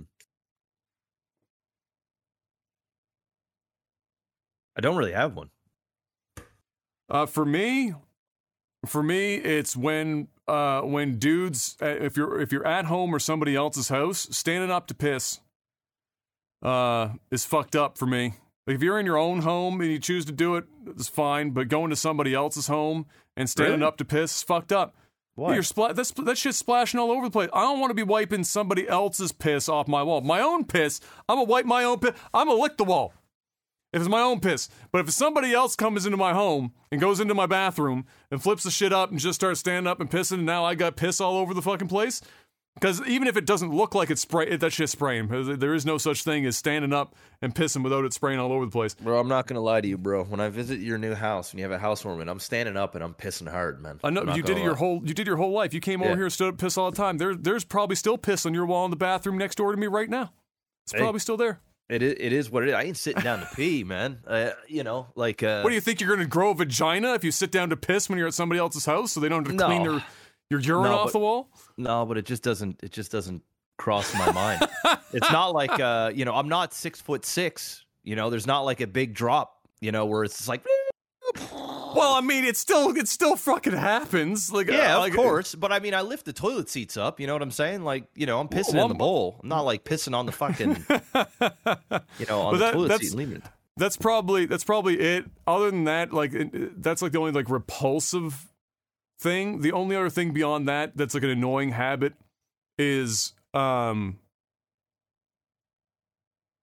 is when somebody's like washing their hands and they they do the this thing over top of the sink. And again it's just it's not like it's dirty water necessarily but now you it's like a wet dog went into the bathroom and just fucking like did this shit and now there's water like fucking everywhere. Like just wash your hands rinse them and then use the fucking towel that is specifically there to dry your hands. Not you don't need to do this first. This ain't helping anything. This is just painting the walls with water. That ain't doing shit you're just getting water stains on the mirror that you got to clean up later and shit. Just wash your hands and fucking use a towel. Uh, those, you know, those are really kind of the only two things. But if I'm at somebody else's house, I'm sitting down to take a piss every time because I'm just in the back of my mind. I'm thinking somebody else is cleaning my piss off their walls. It's fucked up. I ain't, I ain't about that life. Uh, Coyote asks, "What's your alcoholic beverage of choice for sipping in the sun? So when it's hot outside, you're chilling. What's your go-to?" My go-to beverage, uh, mojito. Mmm. There were pictures of you over there with the mojito gang. All Everyone. That's all I was drinking all week. Mojitos. that's a good one. Yeah. I uh, I'm a I'm a Ryan Ginger type guy. Some ice, some rye, some ginger, but yeah, most people will or most places will use like Canada Dry or some other maybe if you're lucky Sussex Gold for ginger ale around here. Uh, but a, a, a really good one is if you use ginger beer instead of ginger ale. Mm. which is way more ginger, like fucking a thousand times more ginger in terms of potency and terms of like how much you're tasting, uh, and that makes uh, that makes it even tastier. But yeah, that's my that's that's one of my favorites. Uh, but also in general, non-alcoholic uh, option, if it's not just water, is just Coke. Like you Yeah. get you get a certain kind. I get a certain kind of, of thirsty where Mm. my body, even though it knows it wants water or needs water, the want is just Coke. Even if Mm. I hadn't had Coke in like months, Mm. and my body will just be like, "This is a specific thirst that can only be quenched With, with Coca Cola." Uh, Wow. All right. J Kim asks Adam and Jeff are going out on a double date with Amber Heard and Jada Pinkett Smith. Who's taking who and you can't say no? I mean, I'm taking Amber Heard. Okay. I just like you know at least at least I'm physically attracted to Amber Heard, so like you know, I got that going for me. I guess I get Uh, to take one for the team and go with I can't. I the bitch that's I also just- not attractive. yeah. Like I, I, I just I couldn't perform with Jada. I could perf- I could perform with Amber Heard. Jada Pinkett Smith, no, that ain't it, man. I'm Bro. sorry. I'm not Bro. saying she's not a good-looking woman. It's just not. Just I am. nowhere near my type at all. I don't think she's attractive, but I think a lot of it's because her personality just think it- completely yeah. fucking ruins everything. Yeah. Amber Amber is like the type of attractive that you can almost look past it. It's the crazy hot Oh, you, scale. de- you definitely could look past Yeah. it for sure. Amber Heard it's is the I mean, crazy hot scale. Yeah. She's up there. Jada's not high enough on the scale to look past the the, the bitch mode. Just it. not it. Um, that not to say that Jada would probably find me attractive either.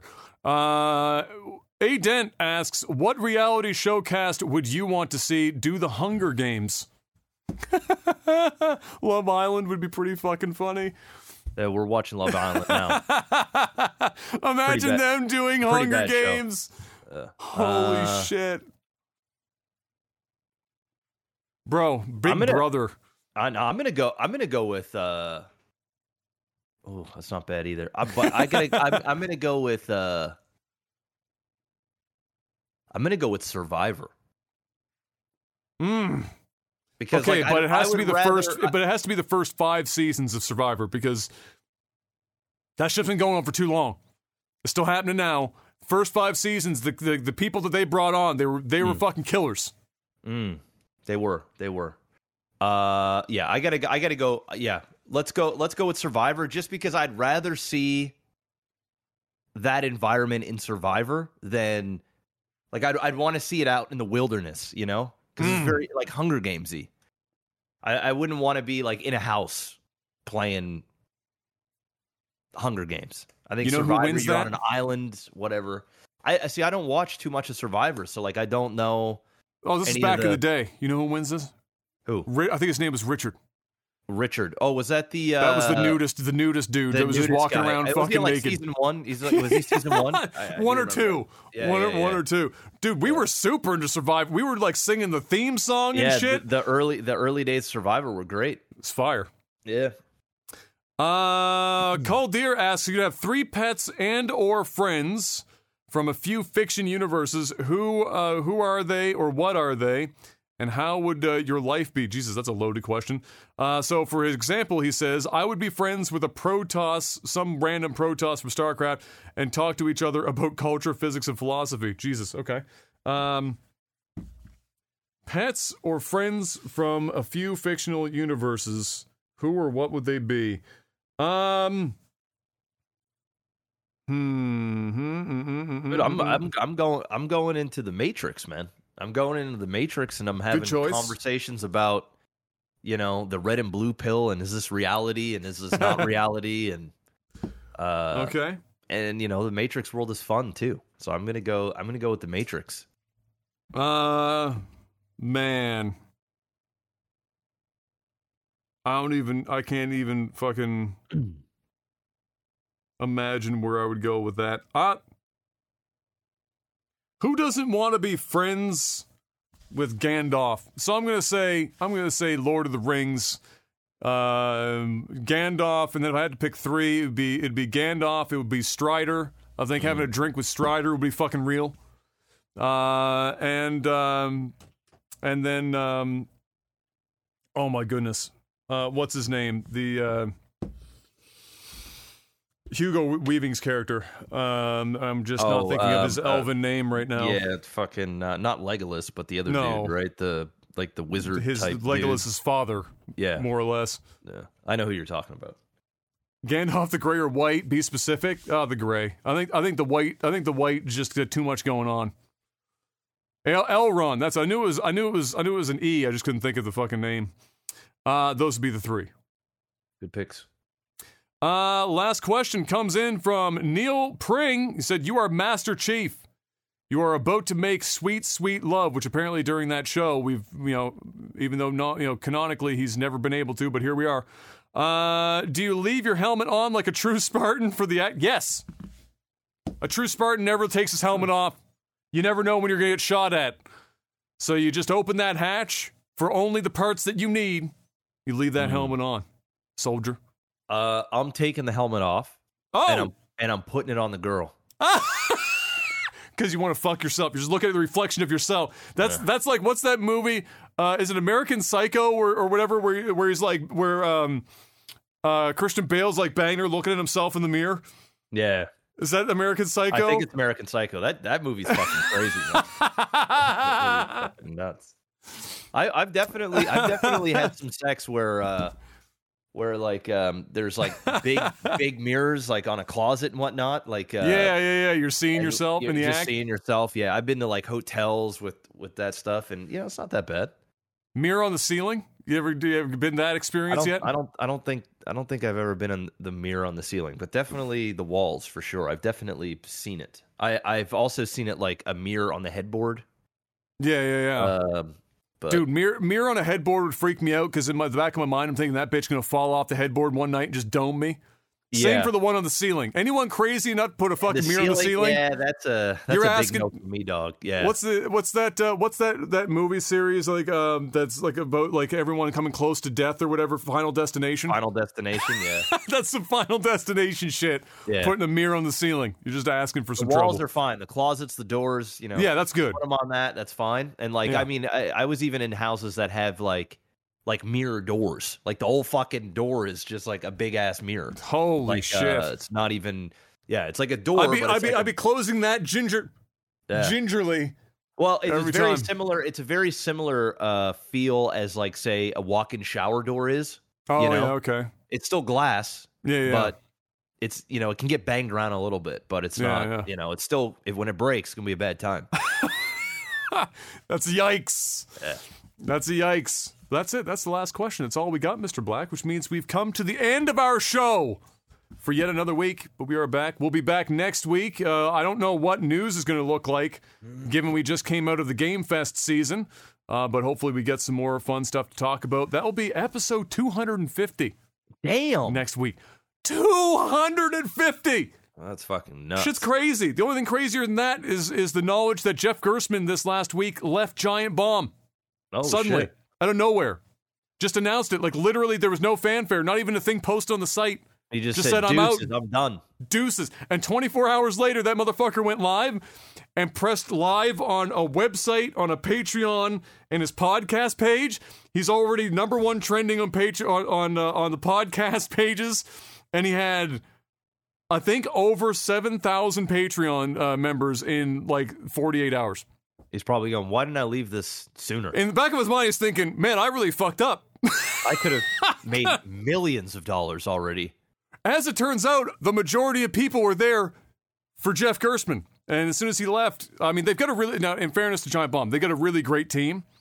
There's definitely some shit that went on in there because oh, the guy who left for, came back the same day that Jeff left to be creative director. Literally the same fucking Yeah, so afternoon. some some shit was going on. some shit was going on in the back seats, but it doesn't matter because now by himself he's making buckets of money. Uh, and good and good for him. That man's been doing this shit since the '90s. So uh, Godspeed. But yeah, that's gonna be it, ladies and gentlemen. That's all we got for you this week. We'll see you guys uh, next week, of course. Uh, spread the news if you think people might enjoy uh, our two idiotic heads talking in a square on YouTube or other formats, uh, and uh, get them on board with the Technical Alpha team. We'll see you guys next week. And until then, thank you once again. Stay safe out there. Uh, Godspeed with inflation and peace. Peace.